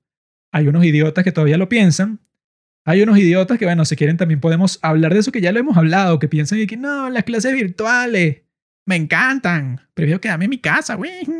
Puros estúpidos. Vamos con los países. Perú está de número uno. 6.481 muertos por cada millón. O sea, está en número uno, pero solito, pues. O sea, no hay nadie ni cerca. Explíquenme, la gente de Perú que escucha esto, qué fue lo que pasó, porque no entiendo, pues. O sea, ni cerca. El país que está debajo tiene 5.376 muertos por millón. O sea, no sé qué pasó. No vamos a ver país por país, sino los más importantes, pues, porque los que vienen, todos los demás, por alguna razón, todos son de Europa del Este. Son y que Moldova, Croacia, eh, República Checa, Eslovaquia, Romania, no sé, porque todos están junticos aquí en el top de la lista, que son los que, los que peor tienen índice de mortalidad. Continuemos. Tenemos a Brasil, con 3.171 muertes por millón tenían 33 millones de casos, o sea que es un número considerable, pero también sufrieron bastante el COVID porque comparado con los demás países, bueno, están justo al lado de los Estados Unidos, que tuvo 88 millones de casos de COVID y tuvo 3.099 muertos por millón. Tiene una población bastante grande, o sea, yo creo que hicieron un trabajo decente, digamos. Y eso pues, en los Estados Unidos, como muchos idiotas no entienden, el presidente no puede hacer como en Francia, como hizo Macron o como hizo Conte, el de Italia, que fue que cierro el país. La constitución de los Estados Unidos no te permite que tú ejerzas tu poder de manera tiránica frente a los estados del país. Entonces el presidente no puede cerrar, por ejemplo, Nueva York. Eso le corresponde al gobernador. Entonces hay muchos idiotas que, que ¿por qué Trump no hizo el confinamiento en todo el país? Pues no podía, idiota, porque los Estados Unidos es una colección de estados y si Trump le dice a California que mira, confinamiento por todo el año, los de California le pueden decir, jódete, tú no tienes potestad para que yo haga una práctica de eso pues tan drástica en mi propio estado. Así que bueno, la respuesta por eso fue más caótica que en otros sitios. Siguiendo cerca de los Estados Unidos está Chile, con 3.080. Luego viene Polonia, que fue uno de los países que eso, que no tuvo como que muchas medidas de confinamiento ni nada. Entonces tiene un índice, bueno, que técnicamente comparado con todos los demás países del mundo es alto, 3.068. Continuemos. Tenemos a Argentina, que he escuchado que tuvo un confinamiento, pero completamente brutal y larguísimo. 2.846 muertos por millón. Sigue eso, pues está que sí en el top 20 de los peores índices de muerte. Luego la sigue Italia, que también tuvo un confinamiento súper fuerte. 2.844 muertos por millón. Altísimo todavía. Y eso fueron dos países que hicieron confinamiento, pero duro, compadre, duro. Sigamos, Colombia, que tuvo una de las cuarentenas más largas del mundo, 2.755. Están notando un patrón, amigos. Reino Unido, 2.688. Todos estos países están pegaditos. Continuemos. México está debajo de todos estos países. Y yo sé de buena fuente que México no hizo ningún confinamiento. Hizo como todo el mundo al principio un mini confinamiento que sí en dos semanas, pero después abrió todo. Entonces yo tengo a ciertos conocidos en México que me dijeron que ellos nunca se sintieron encerrados. Y yo aquí en Venezuela, y que maldita sea, aquí los estúpidos políticos pusieron confinamiento, pero eso absoluto por más de un año. Qué increíble. Continuemos. España también hizo un confinamiento bastante estúpido, 2301. Un índice un poquito mejor que el de México. continuemos. Francia hizo un confinamiento fuerte, 2.155 por millón. Sigamos, a ver qué país interesante. Aquí llegamos, amigos. Suecia, 1.849 muertos por millón y no hizo ningún confinamiento. Volvió a abrir todas las escuelas casi que inmediatamente. Luego, no sé, de las dos semanas que todo el mundo estuvo encerrado, listo, se acabó el confinamiento. Nada de máscaras. Adiós, amigos. Tiene un mejor índice que todos estos estados como Argentina, Colombia, como vimos, Italia. Todos estos que hicieron un mega confinamiento, ¿de qué les sirvió? Claramente de nada. De nada. El índice de Alemania es muy parecido al de Suecia, es 1707. Alemania hizo un confinamiento fuerte, Suecia no hizo ninguno. Entonces ya vamos a tener una conclusión de todos estos datos. Ya viene, ya viene. Canadá hizo un confinamiento mega fuerte, tuvo 1110, un índice bastante bueno considerando todos los demás. Pero seguimos bajando, seguimos bajando, ¿Y qué encontramos, amigos? Encontramos un ejemplo que a mí me gusta mucho, que se llama Japón. Japón tuvo un índice de 250 muertos por millón. 250. Bajísimo. Uno de los mejores de todo el mundo. En Japón no hubo un solo confinamiento nunca. Japón está sobrepoblada, está densamente poblada y los viejos viven junto a sus familias como en Italia. Hay un montón de viejos, una población de viejos inmensa, densamente poblada, un montón de ciudades, rascacielos, todo el mundo viviendo juntos como ratas. No hubo confinamiento. 250 muertos por millón. Muchísimo mejor que en Italia, que han usado esas excusas de que en Italia hay mucha gente vieja y todos viven juntos. En Japón también, mi amigo. No hubo confinamiento. Mira lo que pasó. Y ya estamos llegando al final de la lista. Mira, Venezuela, uh, tuvo un mejor nivel que Japón y todo. Tuvimos 201, no joda. ¡Viva! Ay, Venezuela. Estamos casi de primeros en algo. Estamos junto a Afganistán, Cambodia, Siria, Bangladesh, Algeria, todos los mejores países del mundo. Pakistán, lo mejor. Siempre estamos en lo mejor. Somalia, Uganda. Mira, todos estos países como nosotros tienen un nivel bajo de, de muerte. ¡Wow! Sierra Leona, el Tanzania, Chad, China. Ah, sí, bueno, el más gracioso de todo. China, el país de más de mil millones de personas, según estos datos que obviamente son falsos, tuvo 2.170.811 contagios en toda la historia del COVID para un total de 10,38 en índice de muerte por millón. Ah, bueno, y Nueva Zelanda, que es el país más estúpido del mundo, tuvo un número de 0,2 muertes por millón. Y solo tuvieron que cerrar su maldita isla completamente cuando tenían como 5 muertes de COVID. Qué increíble. Eso a mí me parece totalmente ridículo que la gente se tome en serio los números del COVID que salen de China cuando los tipos han mentido sobre absolutamente todo. Y la gente está ahí que, ¿cómo fue que China tuvo menos muertes que los Estados Unidos? No lo tuvo, pajú, los tipos sacan los datos que les da la gana y si no te gusta te jodiste. Bueno, así funcionan las dictaduras del mundo. Pero el punto, amigos, de nombrar a todos estos países creo que quizá ya les quedó claro, pero lo voy a decir de todas formas. El punto es que el número de muertes que tu país tuvo por el COVID no tiene absolutamente nada que ver con ninguna de las medidas que supuestamente iban a salvar la vida de tanta gente. Nada. Nada que ver. Nada que ver con las mascarillas.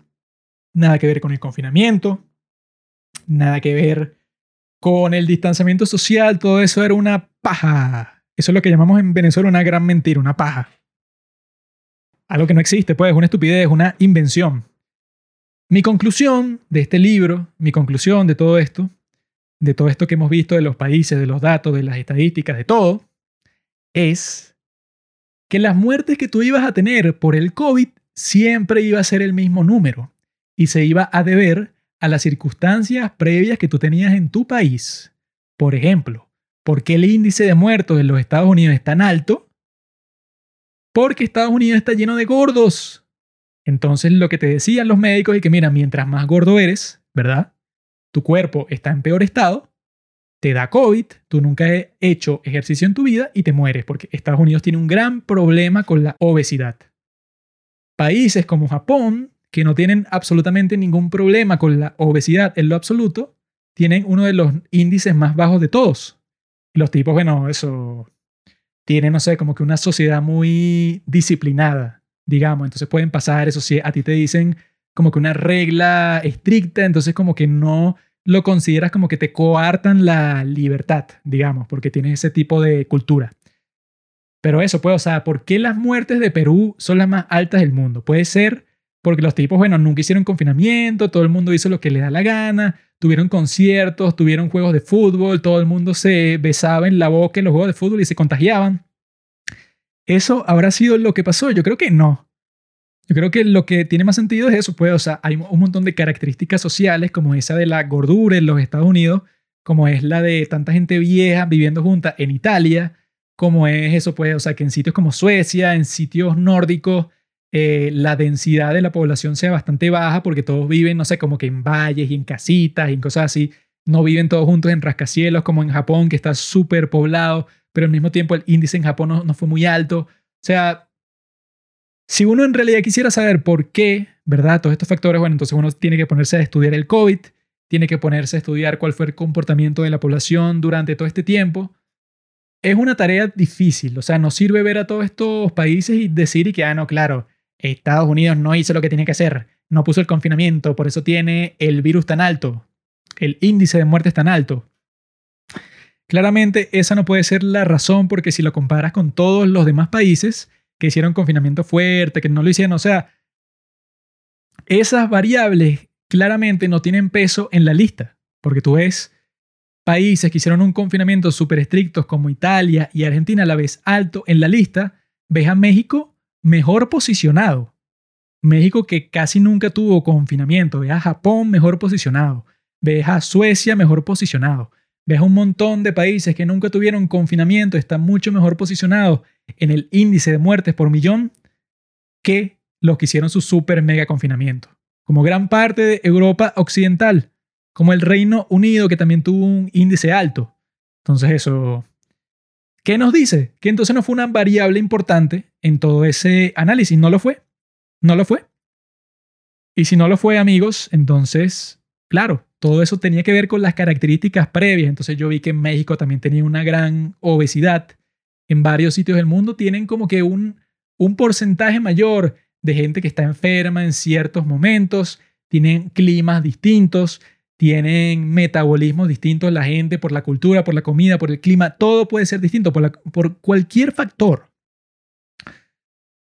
Me gustaría investigar, o sea, suena como algo interesante ver por qué hay tantos países de Europa del Este en el tope de esta lista. O sea, está Perú, y luego vienen como 20 países seguidos de Europa del Este. No sé por qué.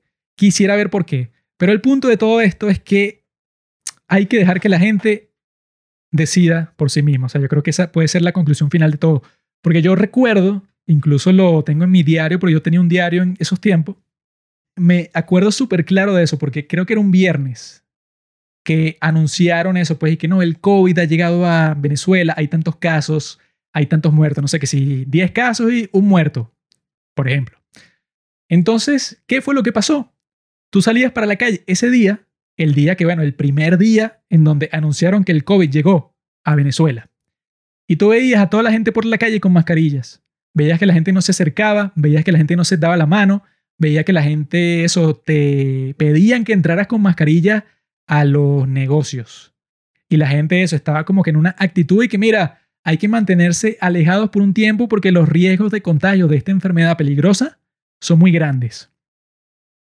Existía y lo veía instantáneamente. En ese momento nada era forzado. Habían algunas advertencias, pero en el momento eso que yo me acuerdo que fuimos a, a visitar a mi abuelo y estaban mis tíos con mis primos y tal.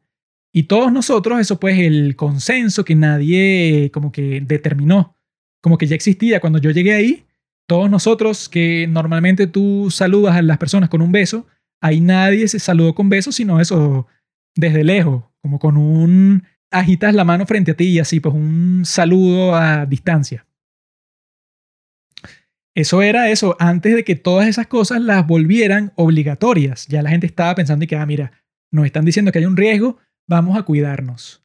Y que bueno, si la sociedad hubiera continuado con normalidad, que eso es lo que menciona el tipo en el libro, que eso hay muchos estudios de cuáles eran las guías antes del COVID de qué hacer durante una pandemia, bueno, la más prestigiosa de todas, decía, y que mira, nosotros hemos estudiado que si todas las situaciones de pandemia del mundo, y lo que se recomienda es que, mira, las sociedades que mejor se recuperan, que mejor conllevan el peso, eso de todas las medidas que va, que va a traer eh, esta emergencia médica, son las comunidades que logran mantener el mayor índice de normalidad.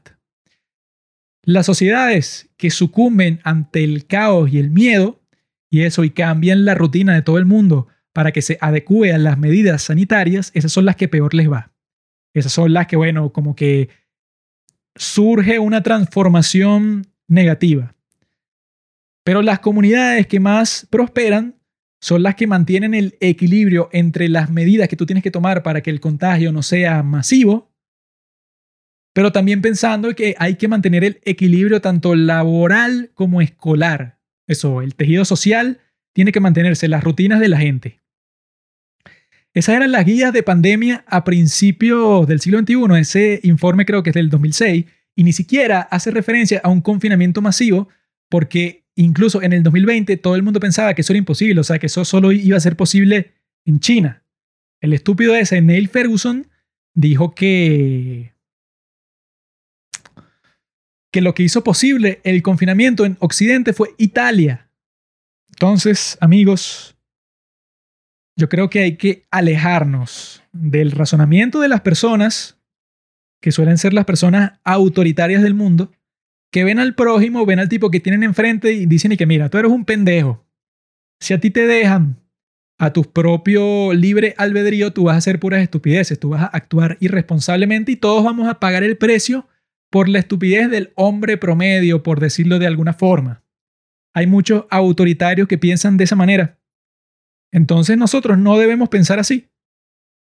Nosotros, yo creo que la manera correcta de pensar y la manera con la que yo pienso, coincidencialmente, qué loco, es que tú ves al prójimo y tú dices, bueno, el hombre promedio, digamos que yo soy un hombre promedio, entonces yo pienso que los hombres promedio del mundo se van a comportar de una manera responsable. Que tú cuando te veas enfrentado con una posible pandemia que vaya a, digamos, interrumpir tu ritmo de vida, tú dices que mira, vamos a cuidar a la gente vulnerable, pero vamos a intentar que la vida siga conduciéndose con normalidad. Vamos a dejar a las personas en sus propios medios. Si tú estás muy enfermo, tú dices que, ah, bueno, me quedo en mi casa, o siempre salgo con mascarilla, o me lavo las manos todo el tiempo. O sea, tomo como mil precauciones, así no sean las precauciones más efectivas del mundo. Yo sé que me tengo que cuidar porque yo soy vulnerable. Eso lo va a hacer la gente automáticamente. Al mismo tiempo, la gente responsable va a decir, ah, ok, no voy a ir a toserle a la cara a mi abuelo, por ejemplo. Pero eso, para que todo esto funcione y para que hayamos aprendido la lección del COVID, tenemos que eso, confiar en las personas. Si tú no confías en el prójimo, si no confías en la comunidad, si tú piensas que tus vecinos, la gente que vive en tu vecindario, la gente que te rodea, tú piensas que son unos pendejos que no pueden cuidarse por sí mismos y que su existencia te hiere a ti, te daña, y por eso el gobierno debería tener el poder de confinar la sociedad cuando llega una emergencia sanitaria de este tipo, entonces yo creo que tú eres el loco. Si tú piensas así, tú eres el loco. Pero durante la pandemia, la idea era que la gente que pensaba, como yo estoy diciendo, que la gente podía tomar sus propias decisiones, ¿verdad? Por eso es que yo también pienso que prohibir cosas como el aborto, las armas, todas esas cosas son contraproducentes porque la gente debería tomar sus propias decisiones, pero tú no tendrías esa perspectiva si tú piensas que el del frente es un huevón, que es un pendejo, que es un pajugo, que no se le puede confiar con nada. O sea, si tú piensas eso sobre la gente que te rodea y sobre la gente de tu nación, pues déjame decirte, amigo, que nuestra sociedad tiene fecha de caducidad. Porque la idea de la civilización, de la sociedad, es que tú como persona puedas confiar, por ejemplo, manejando, tú puedas confiar que la gente se va a detener en la luz roja. Que tú puedas confiar que cuando cruces la calle, la gente no te va a querer atropellar. Que tú puedas confiar que cuando salgas para la calle sea bastante improbable que alguien te saque una pistola y te robe tus posesiones. Si tú no piensas eso, que yo creo que la mayoría de la gente sí piensa eso, pues, o sea, que la sociedad y la civilización funciona y es positiva, si tú piensas eso, pues, que cada persona que tienes enfrente es un enemigo, pues, o tú no estás hecho para vivir en sociedad, o yo creo que existe una profecía para el total apocalipsis y la destrucción de la civilización si se mantiene esa tendencia en donde tú vas a creer y vas a votar por políticos que crean lo mismo, que es mejor controlar a las personas porque las personas no pueden cuidarse por sí mismas. Amigos, esa es mi conclusión. Confíen en el otro. Aprendamos la lección de que la gente va a tomar precauciones, la gente se va a comportar de manera responsable con respecto a las cosas que le importan. Todo el mundo tiene seres queridos, todo el mundo tiene seres queridos eso de edad avanzada o conoce gente de edad avanzada. Si llega una enfermedad como el COVID, que pone en riesgo a la gente de edad avanzada, bueno amigos, la gente actuará como deba actuar. Eso es una opción mucho mejor que decir, no amigo, lo siento, no, no confío en ti. Cierro tu restaurante, cierro tu negocio. ¿Y eso a quién beneficia, amigos? ¿Mm? ¿En qué momento las acciones de Amazon han estado más altas que nunca en la historia durante el COVID? ¿Por qué creen? ¿Por qué? ¿Mm? Quizás será porque todos los demás negocios fueron cerrados compulsivamente mientras Amazon seguía trabajando, quizás. ¿A quién le convenía que la pandemia continuara para siempre, que el confinamiento continuara para siempre? A Jeff Bezos, ¿no? A cualquier persona eso, pues, o sea, que tenga la suficiente proporción del mercado para sobrevivir cualquier tragedia así. A los más ricos del mundo, a los billonarios, a los trillonarios. Tú quieres estar del lado en serio de los billonarios, de la gente del Foro Económico Mundial, que no les importa a nadie sino ellos mismos y sus amigos billonarios. Yo creo que no. Yo creo que estás del lado de la gente que piensa que los demás son responsables y actuando acorde con sus propios intereses, haciendo lo mejor para ellos mismos, también hacen lo mejor para la sociedad. Así que amigos, con eso me despido. Se acabó el tema del COVID en este podcast. Disfruté leyendo el libro, disfruté organizando todo esto para ustedes, disfruté todo el proceso. Espero que ustedes también lo hayan disfrutado y si llegaste hasta el momento, supongo que te gustó, así que compártelo con tus amigos, dile que esta es la forma definitiva del COVID, que se lean el libro, yo lo tengo, se lo puedo pasar, se está gratis de todas formas en internet, amigos, ya lo tienen todo. Les deseo lo mejor en esta vida, namaskara, mi deseo y mi bendición es que sus vidas sean cada día mejores, que su felicidad se multiplique, tanto la de ustedes como la de sus seres queridos. Amén. Gracias por escuchar Los Padres del Cine. Síguenos en Instagram para enterarte de los nuevos capítulos que iremos publicando. Si nos escuchas por Spotify o por Apple Podcasts y piensas que este podcast vale 5 estrellas, califícanos. Si no, mejor escríbelo en tu diario.